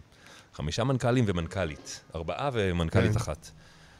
וכל פעם שיש שינוי, אז הספינה רועדת, ואנשים עוזבים, ומתבאסים, ואז עוד פעם נהיה מגניב, ואז עוד פעם נהיה קשה. זה, אתה יודע, זה, זה עליות וירידות כל הזמן. בשנה האחרונה שלי שם, זו הייתה התקופה שאתה יודע, עוד מאז המחשבות שחלחלו לי בקורונה, כאילו, שהעבודה נכנסה לתוך החיים, והטשטוש בין הבית לבין העבודה, עבדנו מהבית הרי כמה חודשים, וכבר אז התחילו לקרקר בי מחשבות של למה אני מבזבז את החיים, כל כך הרבה שעות בחיים שלי, על לשבת במשרד ולהיות חלק מקבוצה, אם אני יכול להיות עצמאי ולהחליט לעצמי את ה... את... את איך שאני רוצה לנהל את הקריירה שלי ואת החיים שלי. שזה לב אבל... העניין, בכוונה אני קוטע אותך גם כן. בדבר הזה, שגם יש איזו טענה שאומרת, אני כאילו עובד הרבה מאוד בלחץ, ובתקציבים וזה, ושוב, לא יודע להסביר למה, אולי אתה יודע להסביר, אולי זה לא משנה, אבל לא, כבר לא עושים, התוצרים לא כאלה מגניבים, אני לא כאלה גאה בהם, לא כאלה mm. כמו שהיה פעם, ואז אתה אומר לעצמך, רגע, אז... אז למה? כאילו, מצד אחד אני נורא נורא מושקע פה זמן, לחץ וזה, ומצד שני, כאילו, התוצאות לא כאלה. אז, אז, אז אולי לא אני יכול לעשות שבעים גם ב- לא, לבד, לא או לעבוד בהייטק ולעשות שבעים, כאילו. לא, אני מבין מה אתה, מה אתה אומר, אני, גם ה-שבעים וה-שמונים, ובכלל, לתת כן. מדדים לקריאיטיב, זה משהו שתמיד עושה לי לא נעים קצת, אבל... לא, uh, אני דבר באופן כללי, אתה יודע, כאילו, מין קמפיינים בסדר כאלה. אני דווקא כאלה. מרגיש שבשנים שלי, כסמנכ"ל, הצלחנו להביא הרבה מאוד דברים. כן, רגע, מה הבוננזות שלך? בכלל שאלתי, מה הדברים שאתה הכי, אתה יודע, כשפוגשים אותך בחתונה ומה אתה אומר, אני עשיתי את זה, את זה, את זה, ו... זה מצחיק, אתה יודע מה עצוב, אף אחד כבר לא שואל את השאלות האלה. כן, אבל עדיין, אתה יודע, כל אחד יש לו... לאמא שלי את השכנה, שזה, נו, איזה סלוגן הבאת היום, זה כבר לא כמו פעם. אני עדיין יכול לרוץ על הבון הזה, אחלה כסף, אני רץ על זה, עדיין, אתה מתכוון, אני יכול לרוץ על זה. מה, חישגד? כן, כאילו יש כל אחד יש לו את ה... אני מאוד מאוד גאה בשפה של פריגת, עם שלום מיכאל שבילי. כן, אפרופו דיאלוגים. אפרופו דיאלוגים, נכון, נכון, נכון. לא, לא, לא. אתם כתבתם? אין שם, כותבים של ארץ נהדרת נכנסים רק שזה טלנט של ארץ נהדרת. בסדר, לא, אבל לפעמים ל... לא, לא, כתבנו אנחנו מההתחלה, התחלתי את זה כקופירייטר, ועם הזמן לקחתי את זה כמנהל קריאיטיב. זה לא רק שהקמפיין הוא כיפי, וששלום מיכאל שבילי הוא אח, והוא אדיר. נורא ששאלה גסה, מכשילה, לא פרית. להקיע עליי, אבל אני... כי נתקלתי במצב הזה. אתה עצמך צוחק מההומור של מה קשור? זה כאילו, זה הומור שלך, אפרופו, זה או ש... אה, בבקשה, יש מזיע. לא, לא מזיע, לא מזיע. לא, אתה באמת כוון, לפעמים אני זוכר שפעם נתנו לי לעשות איזה יעקב כהן, אתה יודע. כן. עכשיו, לא רוצה לשמע, גם ככה אני אשכנזים מתנשא, אבל לא הומור שלי יעקב כהן, שאתה צריך לכתוב יעקב כהן. אני לא חושב שהקמפיינים של פריגת היו קמפיינים מקשורים, ממש לא. אבל אתה עדיין שכדי לעבור את שלום, אתה צריך שזה יהיה... קודם כל, אני ושלום, יש לנו היסטוריה ארוכה, אנחנו עבדנו יחד עוד... אני עבדתי עם השלישייה, בתקופות עוד שעזבתי את באומן אז, עבדתי איתם אז, ולימים יעל, אשתי, הייתה עורכת התוכן של הישראלים. והישראלים פרקטיקלי... קרה אצלי בבית, אז אני ושלום כבר שנים, שנים, עשרים שנה. הכל נפוטיזם, אני מבין עכשיו אותו. הכל נפוטיזם, ברור. אני לא חושב שיש מה קשוריות בקמפיינים של, תראה זה דיפלומט אני, מה קשוריות בקמפיינים של פריגת בכלל. הוא לא סלפסטיקי כזה קצת יותר. סלפסטיק זה פיזי. כן, נגיד. שלום הוא מאוד מאוד פיזי, אני חושב שהוא... הוא חלומו של כל מפרסם כפרזנטור, הוא גם מביא איתו גוד וייב.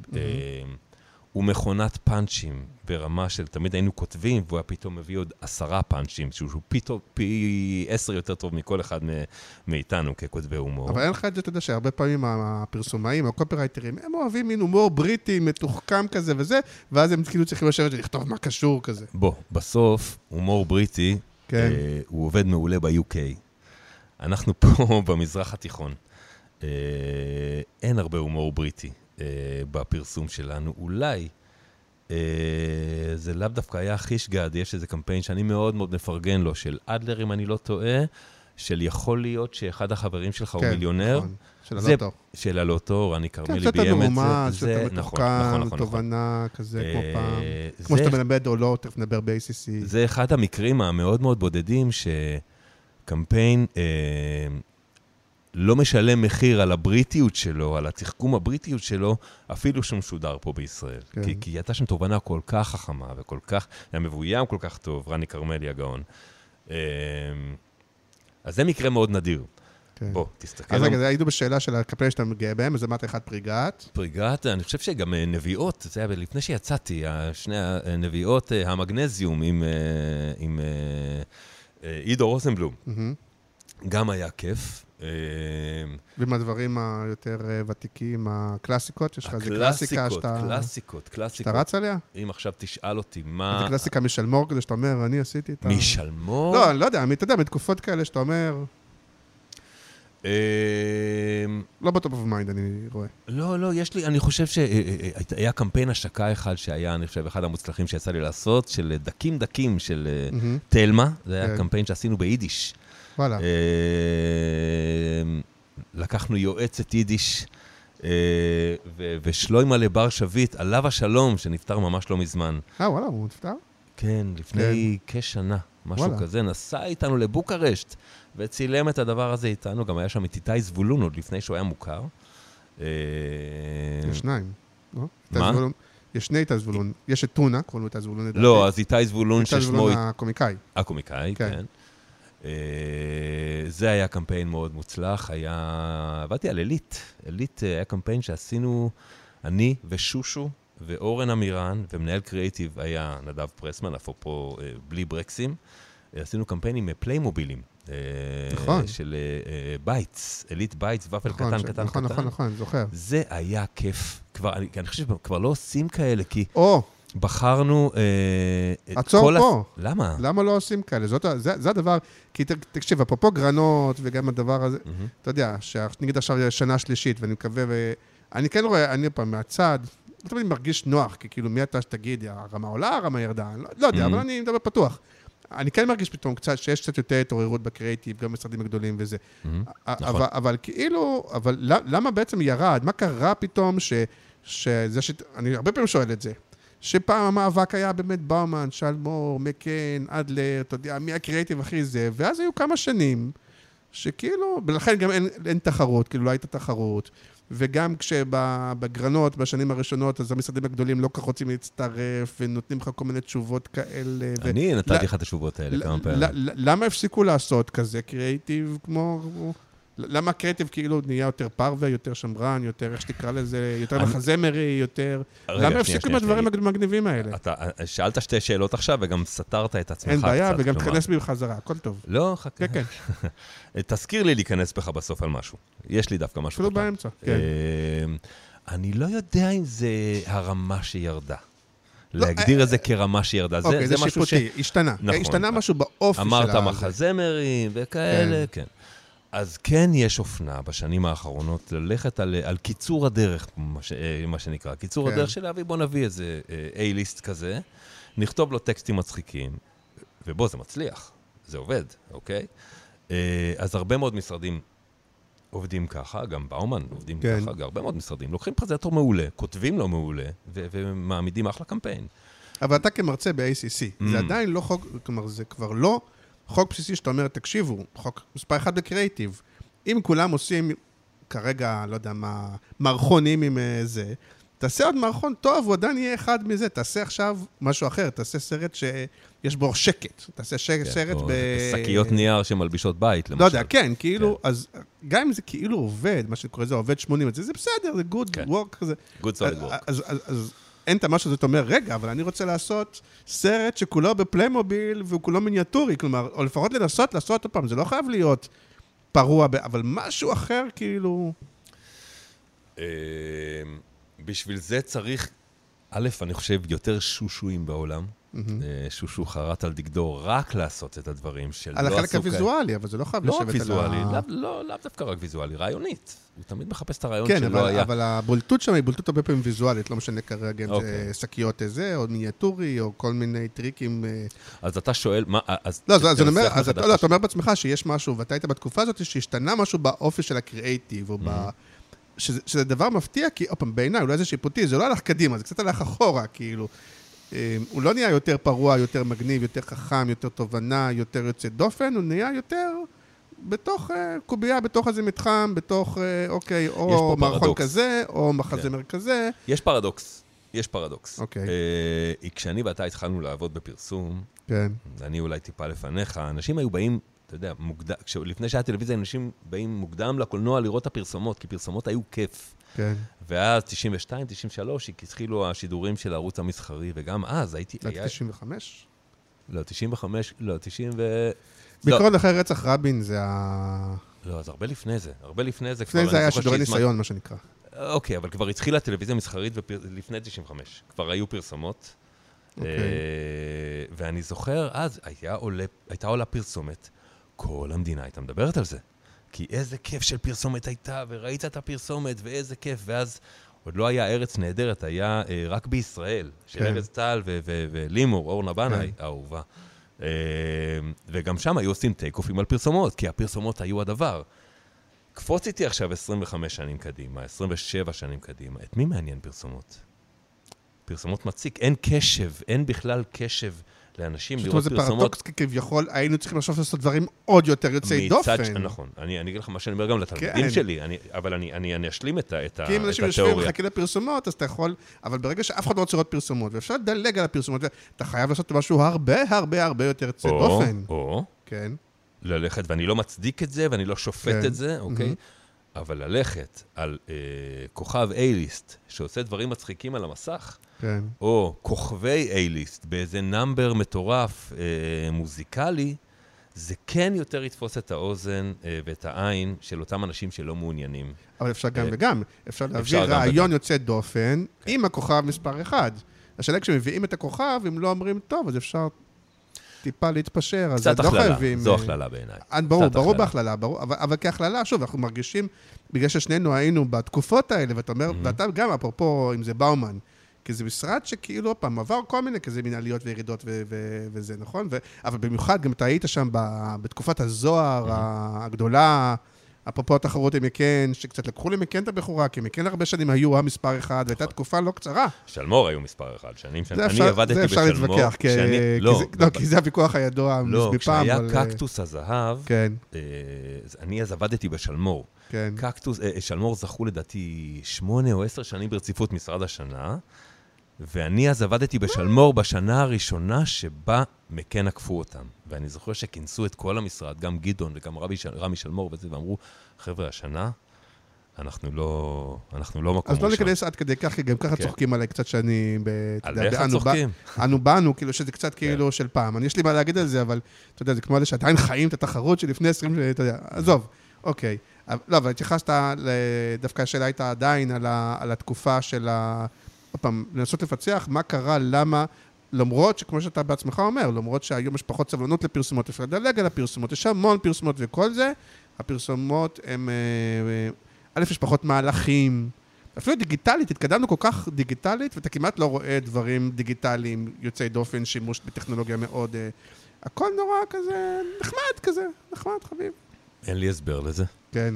אין לי הסבר לזה, אני, אתה יודע מה אני עכשיו וככה... אבל חלק מהזה ניסיתי לשנות את זה, אפרופו, עכשיו שאתה מבחוץ, הייתה תקופה שכאילו, אפרופו, המאיראנים האלה מבחוץ, הנודניקים שאומרים, שהייתה איזה שאמרו, וואלה, אולי, רגע, אני זוכר נגיד במקן, בזמנות שכן היו כל מיני ישיבות, בוא נחזור לימי הזוהר של קשר ברל, בוא נחזור ל... אתה מכיר את זה, רגע, איך חוזרים לזה, איך עושים את זה? באמת הם עשו את זה, אם זה היה עם המהלך איקאה, הדיסאבלס הזה, שזה... לא, אני מדבר על באומן. אז נגיד אומרים, רגע, איך אנחנו חוזרים אולי, מה היה אז שעבד, אולי בעצם טוב ככה, כי אנחנו בעולם של תוצאות, אז כאילו... השאלה שלך היא כללית על הענף או ספציפית על באומן? כי אם היא ספציפית על באומן... לא, סליחה, כשאתה היית שם, היה שאלות כאלה שאמרתם, רגע, איך אנחנו משפרים את הקריאיטיב, האם צריך לשפר את הקריאיטיב? בטח, כל הזמן. אולי זה מצב טוב ככה, אפרופו... אני חושב שמנהל קריאיטיב, זה שעושה את זה מכל הנשמה שלו, הוא לא יכול להיות מבסוט. הוא תמיד יהיה לא מספיק מבסוט, כי זה אף פעם לא מספיק טוב. אין להם כן אתם על הגל, כמו שזה, שעוד פעם שיש לך את הגל. כן, אבל אז שאתה על הגל, אתה כל הזמן פוחד שהגל ייגמר. כן. אתה לא באמת, או, הנה, הגעתי אל הגבול. זה כמו שאמרתי לך, כשהכול סבבה, תתחיל לספור שבועיים, יקרה משהו. אז אתה אף פעם לא במקום הזה של יש איזה כיף, אנחנו אדירים, וזה, זה לא מחזיק יותר משבוע. אני חושב שאיש קריאיטיב, אם יש לו מזל, יש לו בערך בין שש לעשר דקות של אושר אילאי, הם לאו דווקא ברצף הדקות האלה, כן? וכל שאר הזמן הוא... נכון, וההרגשה הזאת, אבל הרגשת אותה בשנים האחרונות, או שבאמת, כי האושר הזה באמת בפיצוח, או כשיוצא משהו שאתה אומר, בוא נע, מבריק, אני שורף לי מרוב שאני רוצה להשוויץ, או שבאמת יש כאלה שאתה אומר, זה נחמד, וזה בטלוויזיה, וכולם רואים, וזה מערכון כזה וזה וזה, אבל כאילו, אין לי את ההרגשה הזאת, כמו, והרגשתי אותה פעם, אני כן זוכר שהרגשתי אותה. אני חושב שההרגשה, זה מעניין מה שאתה מדבר על ההרגשה, כי זה מחזיר אותי לקופי הצעיר שאומר, אבל למה זה מגניב?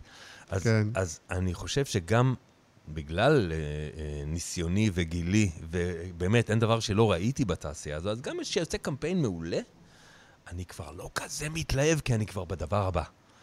ואני קצת מקנה בצעירים, שמתלהבים בטירוף, בטירוף, בטירוף מהקמפיין, איזה כיף, איזה כיף, איזה כיף, איזה כיף, ואני מודה שאני כבר כשהייתי קצת יותר גבוה, כבר סמנכ"ל קריאיטיב, כבר בהנהלה, כבר רואה את המספרים, רואה את הזה, מכיר את מערכות היחסים עם הלקוחות, ויודע שבדיוק התחלף שם סמנכ"ל שיווק, אז אולי, אתה יודע, אני, אני כבר... אבל פה בדיוק האחריות של ה... נכון, זה מה שאתה אומר, שהפרסמן, אורן פרנק, או זה שבזמנם היו בפוזיציה הזאת, עם כל הלחצים והמספרים ואלה, וידעו איכשהו לייצר את הזה, ולעומת, כשאתה רואה את כל המספרים והלחצים והזה, ואתה אומר, טוב, אני רוצה פרסום סבבה כזה, והוא עובד, אבל...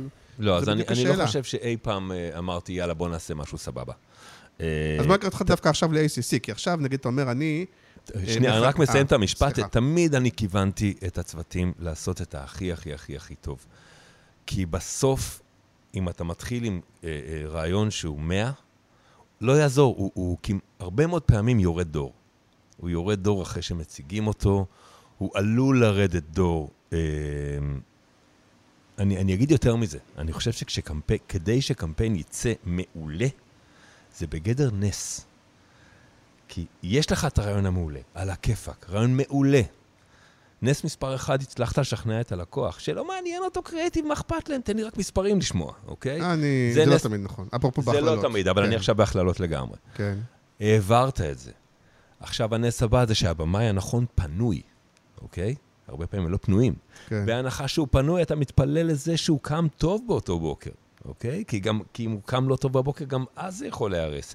קאסט יכול להפיל לך גם קמפיין, זה ברמה של נס, כל כך הרבה פרמטרים צריכים להתחבר כדי שזה יצא מעולה, שזה כמעט ברמה של נס, לכן תמיד צריך לכוון למאה, למאה העשרים, בהתחלה שהולכים להציג. אם אתה מכוון לשמונים כבר בהתחלה, אתה תגמור עם שישים תמיד.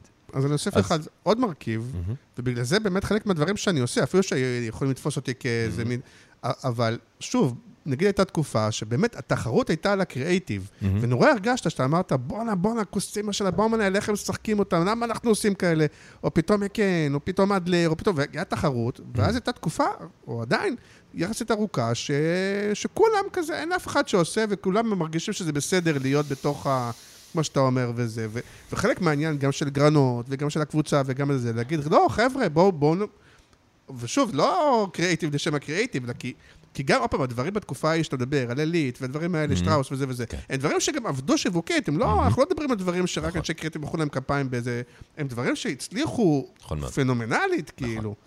אז זה גם מרכיב, האווירה הזאת שלא להתבסס בבינוניות, אלא שאתה מרגיש שכאילו שיש תחרות באמת למצוינות הזאת. אני חושב שתחרות זאת בדיוק המילה, כי אין, עם כל הכבוד לגרנות. פה זה הכדאי שאתה נכנס בי? לא. אה, אוקיי. אתה תדע. אה, אוקיי. אני לא, לא, אל תדאג. לא, לא, אני בכיף. אפרופו תחרות, כן. עם כל הכבוד לתחרות גרנות. בוא נדבר על זה, כן. כשהיה את הקקטוס, כן. וזה באמת היה יום חג של כל ענף הקריאיטיב, וזה היה ממלא אודיטוריום שלם, וכולם באים עם הבגדים מהניקוי היבש כדי להגיע לשם. זה חתיכת אירוע, זה באמת דחף לקריאיטיב יותר טוב. זה תמיד דחף לקריאיטיב יותר טוב, ואני חושב שמאז הקורונה, אולי קצת לפני, אבל מאז הקורונה, שגם פסטיבל כאן לקח אה, הפסקה של שנה, שנה, שנה, שנה, אולי אפילו שנתיים. יכול להיות. אה, ותחרות קקטוס זהב בכלל אה, נעלמה. הרבה וה... לפני, כן. הרבה לפני, אני לא טוב אולי בכרונולוגיות. לפני הקורונה, אבל... הרבה לפני הקורונה כבר, אה, כן. ואין באמת את התחרות הזו, שמאחדת את כולם, קודם כל, שהיום שבו כל התעשייה נפגשת לתחרות, וגם uh, התחרות עצמה, התחרות עצמה שאני אתבאס ש- שלקחתי כסף ולא לקחתי זהב ולא לקחתי גרנד פרי, כי הוא לקח, ו- זה כבר לא קורה. אז, זה אז, כבר אז, לא אז קיים. אז דבר שאנחנו עושים אותו, שוב, אותו, אנחנו עושים אותו בגרנות, אני צריך mm-hmm. להגיד ביושר, שזה מאוד תלוי במשרדים. נכון. שוב אני אומר, כי ברגע שהחמשת המשרדים הגדולים לא במשחק, זה מראש קצת מוריד מזה. נכון, נכון. למרות שאני יכול נכון. להגיד לך שכן יש, אפרופו, אני חושב שהאלה שזכו בשנים קודמות, והמשרדים באמת שנחשבים כולי אולי יותר קריאיטיביים, על ליאו ברנטים, ועם במרחב, ודיבור, ואני לא, לא, לא רוצה לשכוח וכל מיני. כן. אז גם הגדולים הסתכלו עליהם ואמרו, רגע, אנחנו מבינים פה שקורה משהו. בשנה שעברה אדלר אה, הצטרף, וגם זכה בחלק אה, מה... וכל, וכל מיני עצמאים, ומאקו, וכל מיני כאלה. והשנה אני מקווה שכן, אפרופו, לדעתי, קבוצת פובליסיס, אה, כן תשתתף. כן תשתתף. אני, אני, אני מקווה, אף אחד לא חתם לי על נייר, אבל, בש... אבל yeah. זה גם תלוי. אנחנו כאן הולכים לעשות השנה אירוע יותר גדול, דרך mm-hmm. אגב, אירוע יותר... אבל גם האירוע, והאפרופו, זה תלוי במשתתפים, אתה מבין שכאילו... אז, אז אנחנו מכוונים לזה, אנחנו מבינים לזה שזה גם דבר שהוא נבנה. מבינים שיש פה גם אינטרס של המשרדים, כאילו, אתה יודע. ו... וזה הולך יד ביד, שוב, אני כן רואה, עכשיו יש קאבר של, גרנו... של uh, מקן, שהחליף קאבר של אדלר. נכון? אז פתאום אתה רואה, רגע, יש מצוינות קריאיטיבית שכן פתאום יש הבלחות כאילו מצוינות. בקבוצה, אה, אתה פחות... מה, ב-Creative First? כן, בקבוצה. הקאבר הוא כשיש בעבודה קריאיטיבית מצוינת, כן? כן, כן, כן, כן. לא, ראיתי שהיום יש שם משהו של השואה. כן, אז זו עבודה מדהימה של מקן יחד עם זיכרון בסלון, שהם עשו, ראית את זה? הם עשו... כן, מין כזה הסבר לצעירים, עם ביצעות גיימרים, והמחישו את זה כמו סרטונים של גיימרים, את מה שקרה בשואה, וזה באמת, אפרופו, רעיון, ביצוע, כאילו, מאה בכל הדברים האלה, אז זה משמח. תגיד רגע, זה ככה לקראת סיום, אחד עלה באמת על ה-A C C, כי אתה עכשיו, אמרנו שאתה הולך ללמד, אז פעם אחת, ושוב, כל מה שיש אותך זה השלכות עליי, בסדר? זה ברור, אבל גם, יש בזה מה שאתה אומר, רגע, אני עכשיו הולך לדבר עם החבר'ה האלה, עבודתה בין הצעירים, יש שם כל מיני רוב, שאני מת עליהם, מעריץ אותם, אבל מאיר גולדברג, גולדברג ורוני אפלבון וכאלה, mm-hmm. שהם עוד דורות מעלינו. נכון. ואני מדבר על הצעירים האלה, שהם דור הטיק טוק ודור הזה וזה. האם אני מנחיל להם, עוד פעם, את התורה שלנו, אולי היא מיושנת, אולי לא, האם, האם אני מעביר להם כמו שתרצה העבירה לי, האם זה השתנה, האם זה... קודם כל, כל ברור שזה השתנה. כאילו... ברור שזה השתנה. אני, אני יכול להגיד לך, אני חושב, אולי, אולי ב-A C C חושבים אחרת, אבל אני חושב שאני נכנסתי ל-A C C לפני כמה חודשים, כן. על תקן האיש הרע. וואלה? על תקן האיש הרע ממקום טוב. השופט הרע בריאליטי, מה שנקרא. אה, אלה החיים האמיתיים, זה אפילו כן. לא ריאליטי. אני חושב שאני... אני לפעמים מלכה את עצמי על זה, אבל אני מרגיש שהרבה פעמים אנשים אולי חוששים להיכנס אליי, אה, כי אני שופט את העבודות שלהם, כמו שהייתי שופט עבודה במשרד פרסום. כלומר, בלי רחמים. כן. ואף פעם גם אין לי בעיה להגיד, חבר'ה, זה נחמד. כן. אבל נחמד זה לא מה שאתם רוצים. זה, בואו, זה לא... ויש אפילו כמה תלמידים שחושבים שאני אף פעם לא אוהב כלום, נקודה. אני פשוט שונא הכל, אדם זקן ומריר. אבל בכמה פעמים ששומעים אותי, אומר, בונה, פצצה, הם בהלם. אבל גם הם מרגישים את זה, וגם במשרדים מרגישים את זה, ושוב, אני אומר את זה ביושר גם על עצמי, כי אני גם קצת כזה, אבל גם ביושר, גם כשאני עושה עבודות וכאלה, הרבה פעמים, רוב הרעיונות שלי הם לא משהו, הם נחמדים. אבל כשאתה פתאום מגיע רעיון בן זונה, או כשאתה שומע פתאום רעיון, ואתה אומר, עכשיו נבין למה, עכשיו רגע, עכשיו כשאני רואה את הרעיון הזה, פתאום נבין למה כל הרעיונות האחרים היו נחמדים, כי הנה, רואים איך נראה רעיון פצצה. נכון. עכשיו, מה שאתה אומר הוא נורא מדויק, אני נורא אוהב שפתאום עולה, עולה רעיון מבריק בכיתה. כן. אני מת על זה. כי זה בדיוק מה שאתה אמרת. הנה, עכשיו כולם מרגישים, אה, על זה מדברים. וכולם מרגישים את זה. נכון, זה לא שאני בתור נכון, מישהו שזה נכון. מומחה יודע להרגיש. הנה, אתם good, מרגישים את האווירה הזאת בכיתה? נכון. של הוואו, נכון. איזה גאוני זה? עכשיו, כשאני מדבר על רעיונות טובים, אני יודע שהעיניים שלי מנצנצות. כן. אני מדבר על רעיונות טובים כמו על פאנצ'ים, כן. שהם פנינים. זה כמו פנינים. וכשזה שם, אתה פשוט צריך רק לטפח את זה וליהנות מזה. כי זה כל כך נדיר. אוקיי, והשאלה הייתה, אבל מה בכל זאת השתנה? מה יש בה? מה השתנה? שאתה מרגיש עכשיו אתה מדבר לדור אחר, שאולי הוא קצת... אני חושב, ויכול להיות שיעלבו ממה שאני אומר עכשיו, אבל אני אקח את הסיכון שלי. אני חושב, אני ואתה התחלנו לעבוד לפני הרשתות החברתיות בכלל. כן. היום יש הרבה מאוד אנשים שכותבים פוסט של שתיים שלוש שורות בפייסבוק, מקבלים מאה וחמישים לייקים, אז הם כבר מחזיקים מעצמם, כותבים. ויש משהו באינסטנט הזה, שהוא בעיניי נורא מקשה עליך להיות איש קריאיטיב באמת, כי להיות איש קריאיטיב באמת זה העמקה. זה להיכנס ולחפש ולנבור, ו- ו- ומשפט שאני תמיד אומר לכל התלמידים שלי, לא כותבים טקסט, משכתבים טקסט, אין דבר כזה כתיבה בכלל. אין דבר כזה שבדרפט הראשון אפשר בכלל לעשות איתו משהו, הוא רק מונח על... זה, זה, זה כלי העבודה, זה המניול שלך, מפה אתה מתחיל לעבוד. וזה משהו שאני הכי מתאמץ להנחיל לתלמידים שלי, שרגילים בגלל הדור הזה, אני לא מאשים אותם. כתבת את הפוסט שלך, העלית, קיבלת כמה לייקים, זהו, גמור, סיימתי. ולא, אה, אה, אה, לאו דווקא אה, אה, דוגלים בשכתוב, ו- ועוד פעם לנסות, ולשפר עוד, ולשפר עוד, ולשפר עוד, עד שזה מצטלם, אתה לא מפסיק לשכתב את זה. וזה מה שאני מנסה ללמד אותם כל הזמן, ובהתחלה זה קצת מוזר להם, כי הנה, כתבתי, זה מעולה, מה הבעיה? נכון, למרות שברוב השיעורים בתרצה, ב-A C C, אתה יכול להגיד בתרצה, זה בסדר. כמעט לא מגיעים לכתיבה עצמה, כלומר, אין כזה שיעורי כתיבה, לא, אבל לרוב זה באמת יותר מדברים על הרעיון, אם זה תסריט, אם זה רעיון וזה וזה, ודבר המפרסם זה כזה טוב, יש דבר המפרסם. אני לא מדבר על דבר המפרסם. או בכלל, אבל כאילו שלא יודע כמה יש כתיבה, זה הרבה... כי באמת כתיבה צריך לשבת ושעות וזה, בדרך כלל יש, אתה יודע, שיעור של שלוש שעות, עם הפסקה, לא מגיעים לזה. אני נורא משתדל לפחות שיהיו לי כמה הרצאות על כתיבה, מונולוגים, דיאלוגים, לא משנה מה. ושם צריך שכתוב, לגבי דבר המפרסם אתה צודק. כן. זה, זה משהו שהרבה מאוד אנשים, חבר'ה סופר מוכשרים שמגיעים, הם כותבים רק את התסריט, כן. ואז אני שואל, אוקיי, ו... איך זה מתחבר ל... כן, מה... כן. ויש... בלה בלה בלה, מוצא... נו, אז הקריין אומר משהו בסגנון, מה זה משהו בסגנון? תכתוב את זה, אני רוצה לשמוע. כן. וזה כאילו הדאונר.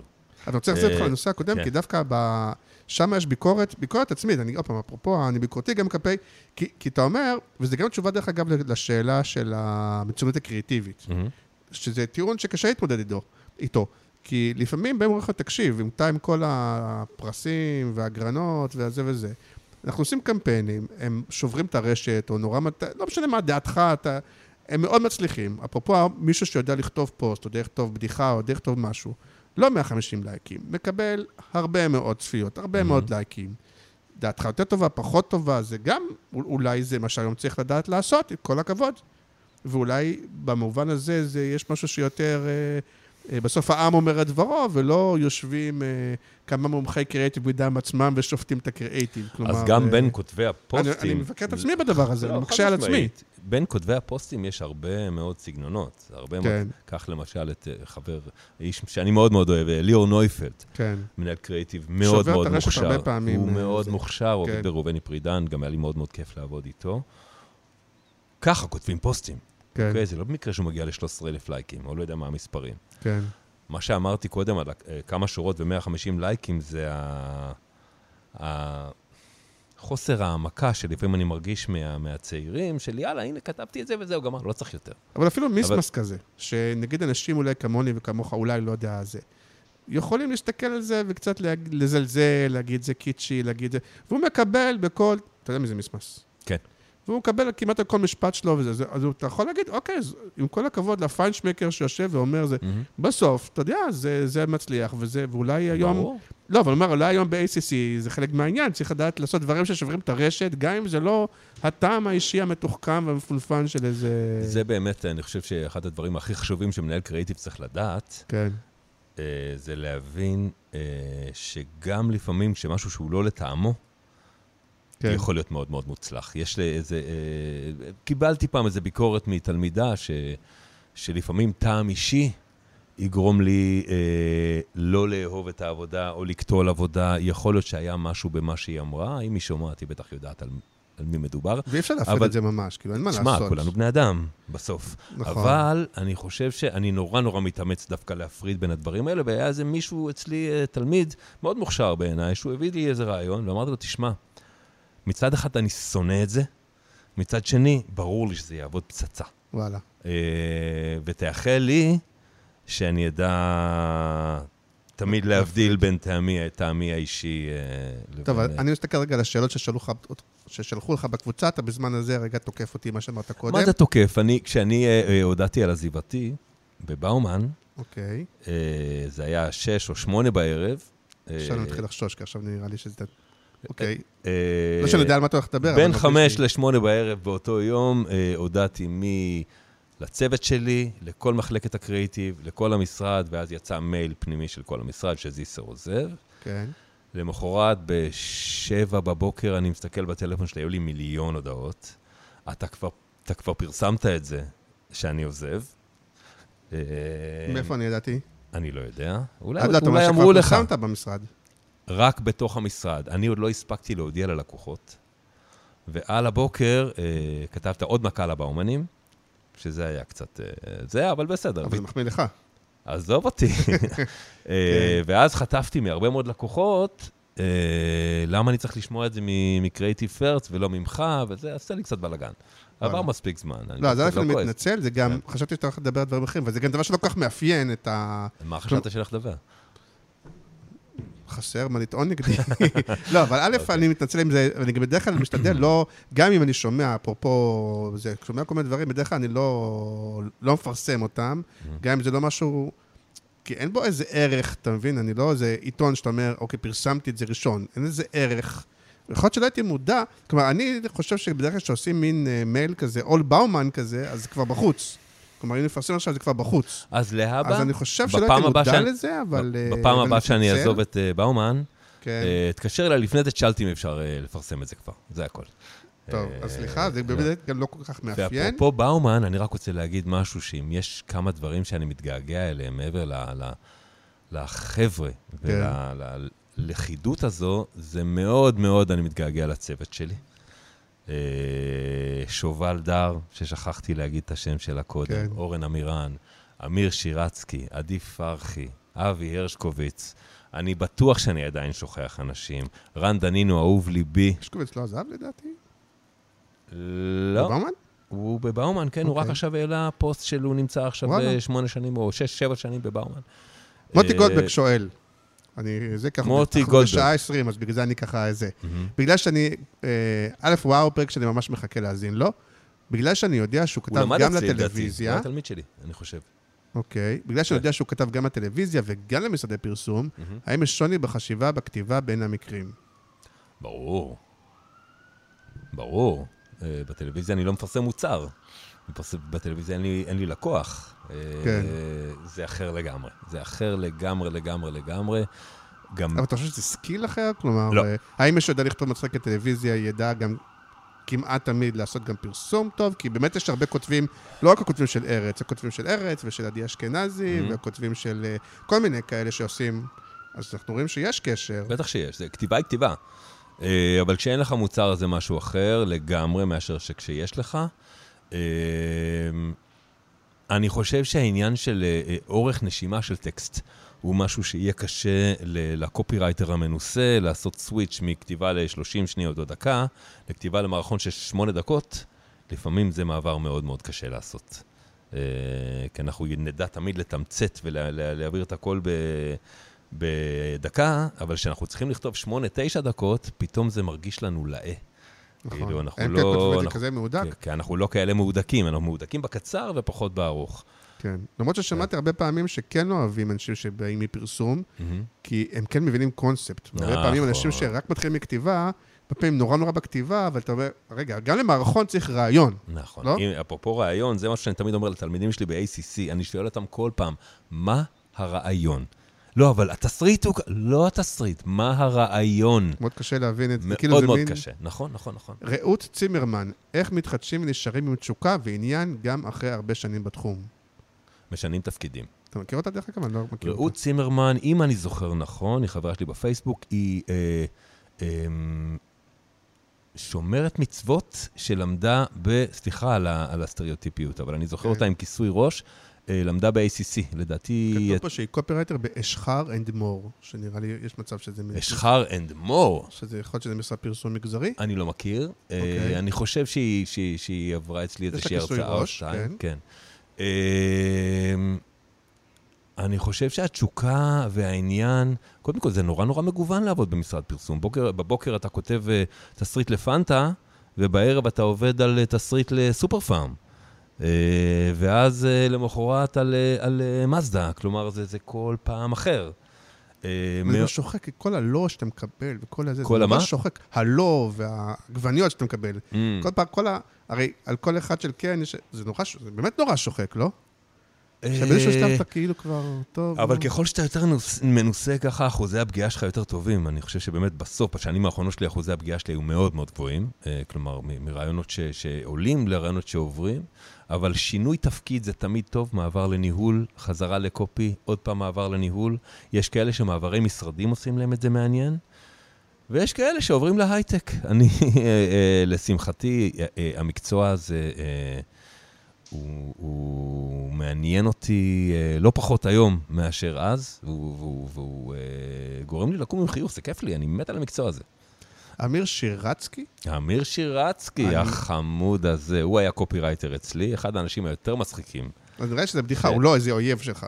לא, לא, לא, לא, לא. הוא קופי שאני הבאתי, אני לא יודע מה הבדיחה שאתה הולך להגיד, אבל הקופי שהבאתי... האם הוא מרגיש רע שכל ההצלחה שלו בנויה להציג רעיונות של אורן אמירן? גדול, גדול, גדול. אורן הוא ארט, והרעיונות באים מהקופי, מה לא ברור בזה, כאילו. אז הנה וידוי, בעבודה שלי עם אורן, אני לא הבאתי רעיון אחד מעולם, כל הרעיונות הם אך ורק של אורן אמירן. אני מעולם לא הבאתי... אתה אומר להזמין אותו לפרק הבא? רעיון אחד לא הבאתי. זו בדיחה קבועה שלי ושל אורן. שנים, שנים, שנים. איזה סירור רוכב על הרעיונות של אורן. זו בדיחה מצחיקה מאוד. אבל יש איזה פעם סטריאוטיפ, הכללה וזה, אבל שכאילו... וגם הרבה פעמים כמנהל... מה, שהקופי מביא את הרעיונות, אני שונא את הגישה הזו. אפילו שזה לא רצוני, אתה הרבה פעמים מדבר, בשלב הרעיונות אתה מדבר יותר על הקופי. לי ממש ממש התמזל מזלי לעבוד עם ארטים מעולים, שדעתי באמת הגדול מכולם, מבחינתי היה אורן אמירן, הוא עדיין. הוא עדיין בבאמן? כן. אני חושב שהארט הטוב ביותר הוא הארט שיודע גם לכתוב תסריט, והקופי הטוב ביותר הוא הקופי שיודע להעיר הערות הארט. יש לך עין לארט? כן. לא תמיד, לא מההתחלה. אתה יודע, עם הניסיון אתה הולך ו... וזה היה השילוב הכל כך טוב ביני לבין אורן, אז עובד החברות העמוקה, אנחנו עדיין נפגשים המון ושותים המון ביחד. אבל לא היה הבדל בין קופי לארט, אנחנו שנינו צוות רעיונאים, ככה אני חושב שצריך להיות. ארט וקופי יושבים וחושבים יחד על הדבר, זה לא שעכשיו אתה תחשוב על ויז'ואל ונלך להביא לך כותרת. לא, אני שמעתי... ושוב, אני הרבה זמן במשרדים, אבל שמעתי שבשנים האחרונות, בגלל העניין של הדיגיטל והמצוקה, רוב הארטים הפכו להיות סוג של מעצבים, והם כמעט לא נשתתפים אפילו פורמלית בשלב החשיבה על הרעיונות. זה קרה תהליך כזה, אתה מכיר? אני יודע שכל משרד עובד אחרת, אני יודע, סתם, אני לא באמת יודע לעומק, אני יודע למשל שיהושע, יש מחלקת דיזיין, ויש ארטים שהם חלק מצוות הקריאיטיב, אז אולי על זה אתה מדבר? אבל עדיין עובדים ארט וקופי כמו פעם, כאילו ברוב המשרדים? מה, צוותים קבועים? לא, שאתה מקבל, או שבאמת הארטים הם הרבה פעמים מעצבים את הדיגיטל, ובסוף הקופי יושבים או לבד או ביניהם. אני חושב שבמחלקות דיגיטל יש גם קופים וגם ארטים, שהם עובדים יחד. אבל אתה, נגיד בבאומן, לא ראית שינוי בחשיבה המסורתית הזאת. אני לפחות בצוותים שלי, שאני עדיין מנסה להיזכר בעוד שמות שאולי שכחתי, עבדו בצוותים יחד. יש את הארטים שיודעים לכתוב תסריטים יותר טוב מאחרים, יש את הארטים שברגע שצריך לכתוב תסריט טוב, אני בסטודיו, הם בורחים. אבל... גם פורד, נגיד, מהטובים, הוא עדיין לבאומן? ממש עכשיו הוא עבר לגיטם, לדעתי. באמת? הוא מאנשים שיודעים לכתוב תסריטים. גל אדיר, אדיר, אדיר, האיש גאון. האיש גאון. דבר רימון... שבחר? לא יודע מי זו. אבל שאלה שאלה שדעתי דיברנו עליה, אז רק נזכיר, איך מוצאים עבודה פרילנס אחרי שלושים שנה של שכירות?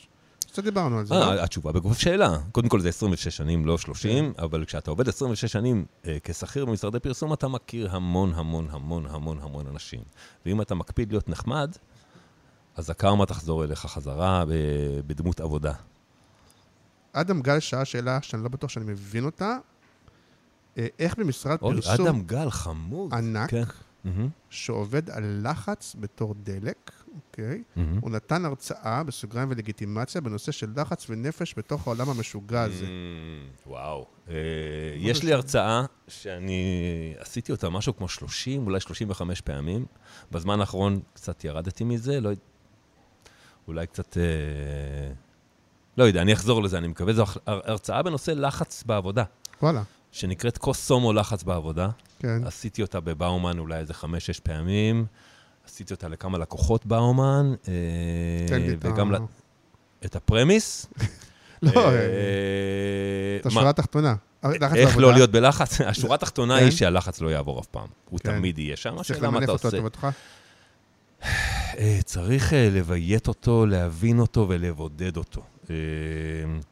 כי כולנו מרגישים את האימפוסטר סינדרום הזה. כלומר, כשאני יושב מול מסך לבן עם סמן מהבהב, גם עם כל השנים שלי בניסיון וכל החריצים שלי על הקנה, תמיד באה לי המחשבה הזאת של אוי שיט, אני לא אצליח, עוד רגע הבלוף הגדול שלי יוצא, כולם יגלו שאני גרוע, ואנשים לא מבינים שכולם מרגישים ככה.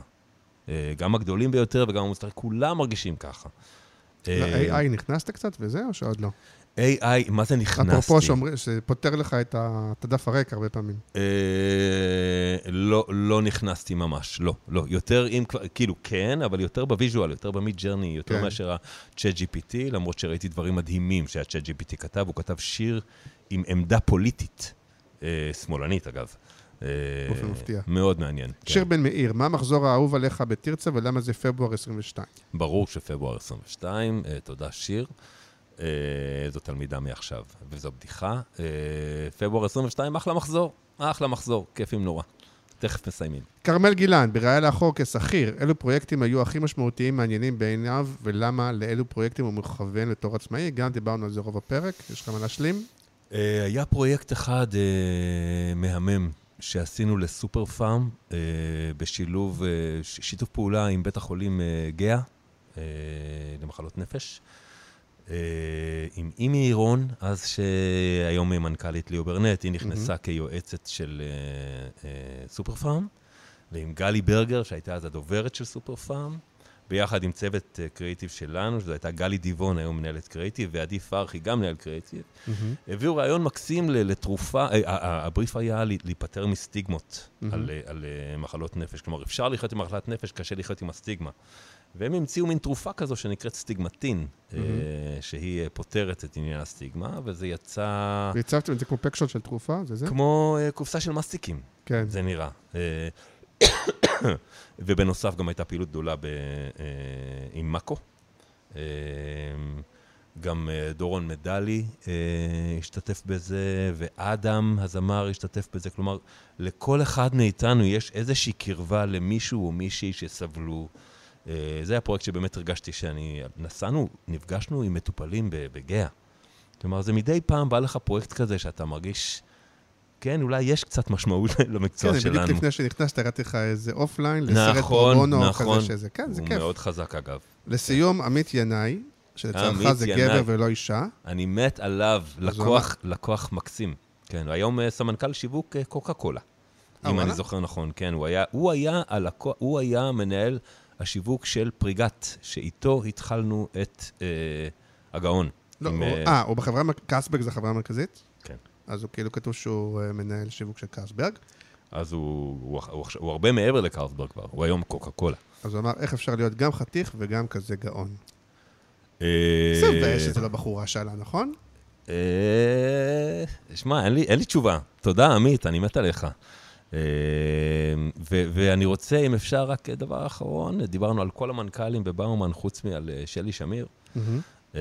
שלי, אני מת עלייך ואני מתגעגע אליי. תגיד לה לבוא להתארח, זה לא כזה נורא. בוא להתארח, זה לא כזה נורא. הזמנת את הכמה פעמים, מבטיחה תמיד עוד קצת, עוד קצת, עוד קצת. הוא הזמין אותך, למה את מבטיחה? תבואי, תבואי.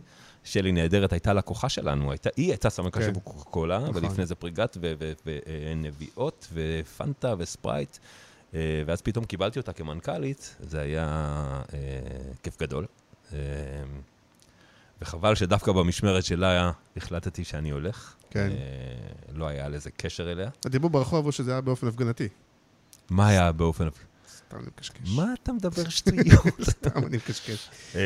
תקשיב, אז א', קיבלת הרבה מאוד, אני לא קראתי זה, אבל כאילו, לא רק שאלות, היו הרבה מאוד מחמאות, ומסתבר, אנחנו לא מאוד מכירים בזה, אבל אתה איש מאוד מאוד נחמד ואהוב, וזה גם לא טריוויאלי. תודה רבה. בעולם הפרסום וכאלה, ולדעתי גם אחרי שהפרק יצא, אתה תראה שאתה תקבל זה, זה כיף, לשבוע כיפי אני כזה. אני אשתף את זה, אני אשתף. מה גם שלדעתי זה יהיה שבועיים, בגלל יום עצמאות, לדעתי שבוע הבא אני לא אקליט, אז יהיה שבועיים. אז תעלה אותו פעמיים. תביא הרבה טראפיק, ותודה רבה, ובהצלחה בעצמאות, גם הרצאות, אני לך טיפ, יש לך הרצאה טובה, בהרצאה כזאת אתה יכול לעשות כסף כמו איזה שלושה ארבעה ימי עבודה. ההרצאה של הלחץ, זה למשל משהו, אז ההרצאה שלי בנושא לחץ, יש לי חלום, אני עוד לא שם, אני עובד לאט לאט לאט, באמת לרוץ איתה בכל משרדי הפרסום. הרבה כסף על מעט עבודה, הרצאות זה אחלה דבר. אני יודע, אני יודע, כבר התחלתי להרוויח מההרצאה הזו קצת, אני גם מרוויח קצת ב-A C C, אבל זה הרצאות שונות.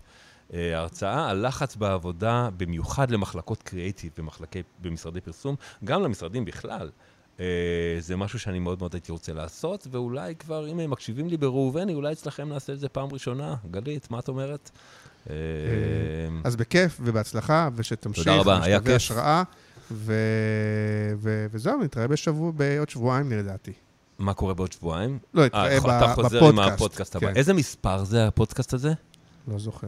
אתה לא זוכר, אתה כבר במאות, לא? כן. כי פרסמן היה הראשון, אני זוכר את פרסמן היה הראשון. והרבה זמן הוא גם היה הפרק הכי מואזן. אני מאמין שעד היום. לא. לא? שברו אותו, מה זה שברו אותו? ביג טיים שברו אותו, לא רואים אותו ממטר. פרסמן, אתה צריך לחזור עוד פעם. מי שבר אותו? ברקוני. החבר'ה, אתה יודע מה זה ברקוני? הדמות ששברה את הרשת, הבובה, עם החבר'ה, הפרק על החבר'ה. מישהו מהפרסום, אוקיי. יש את החבר'ה שעשים את ברקוני, הפרק איתם, אתה לא מבין מה זה עשה. את רוי קפרי ראיינת? דיברתי איתו כמה פעמים, והוא איש מאוד נחמד, ואתה רואה שהוא גם לא אחד שמתראיין, בלי קשר אליי. אני יודע, בגלל זה שהראיין שלו. הוא לא רוצה. זהו, אנחנו פרק... זה שלוש מאות וחמש. שלוש מאות וחמש, אוקיי. שמע, היה כיף, היה ממש כיף. בוא נלך להצטלם. להתראות. להצטלם, ביי ביי. ביי.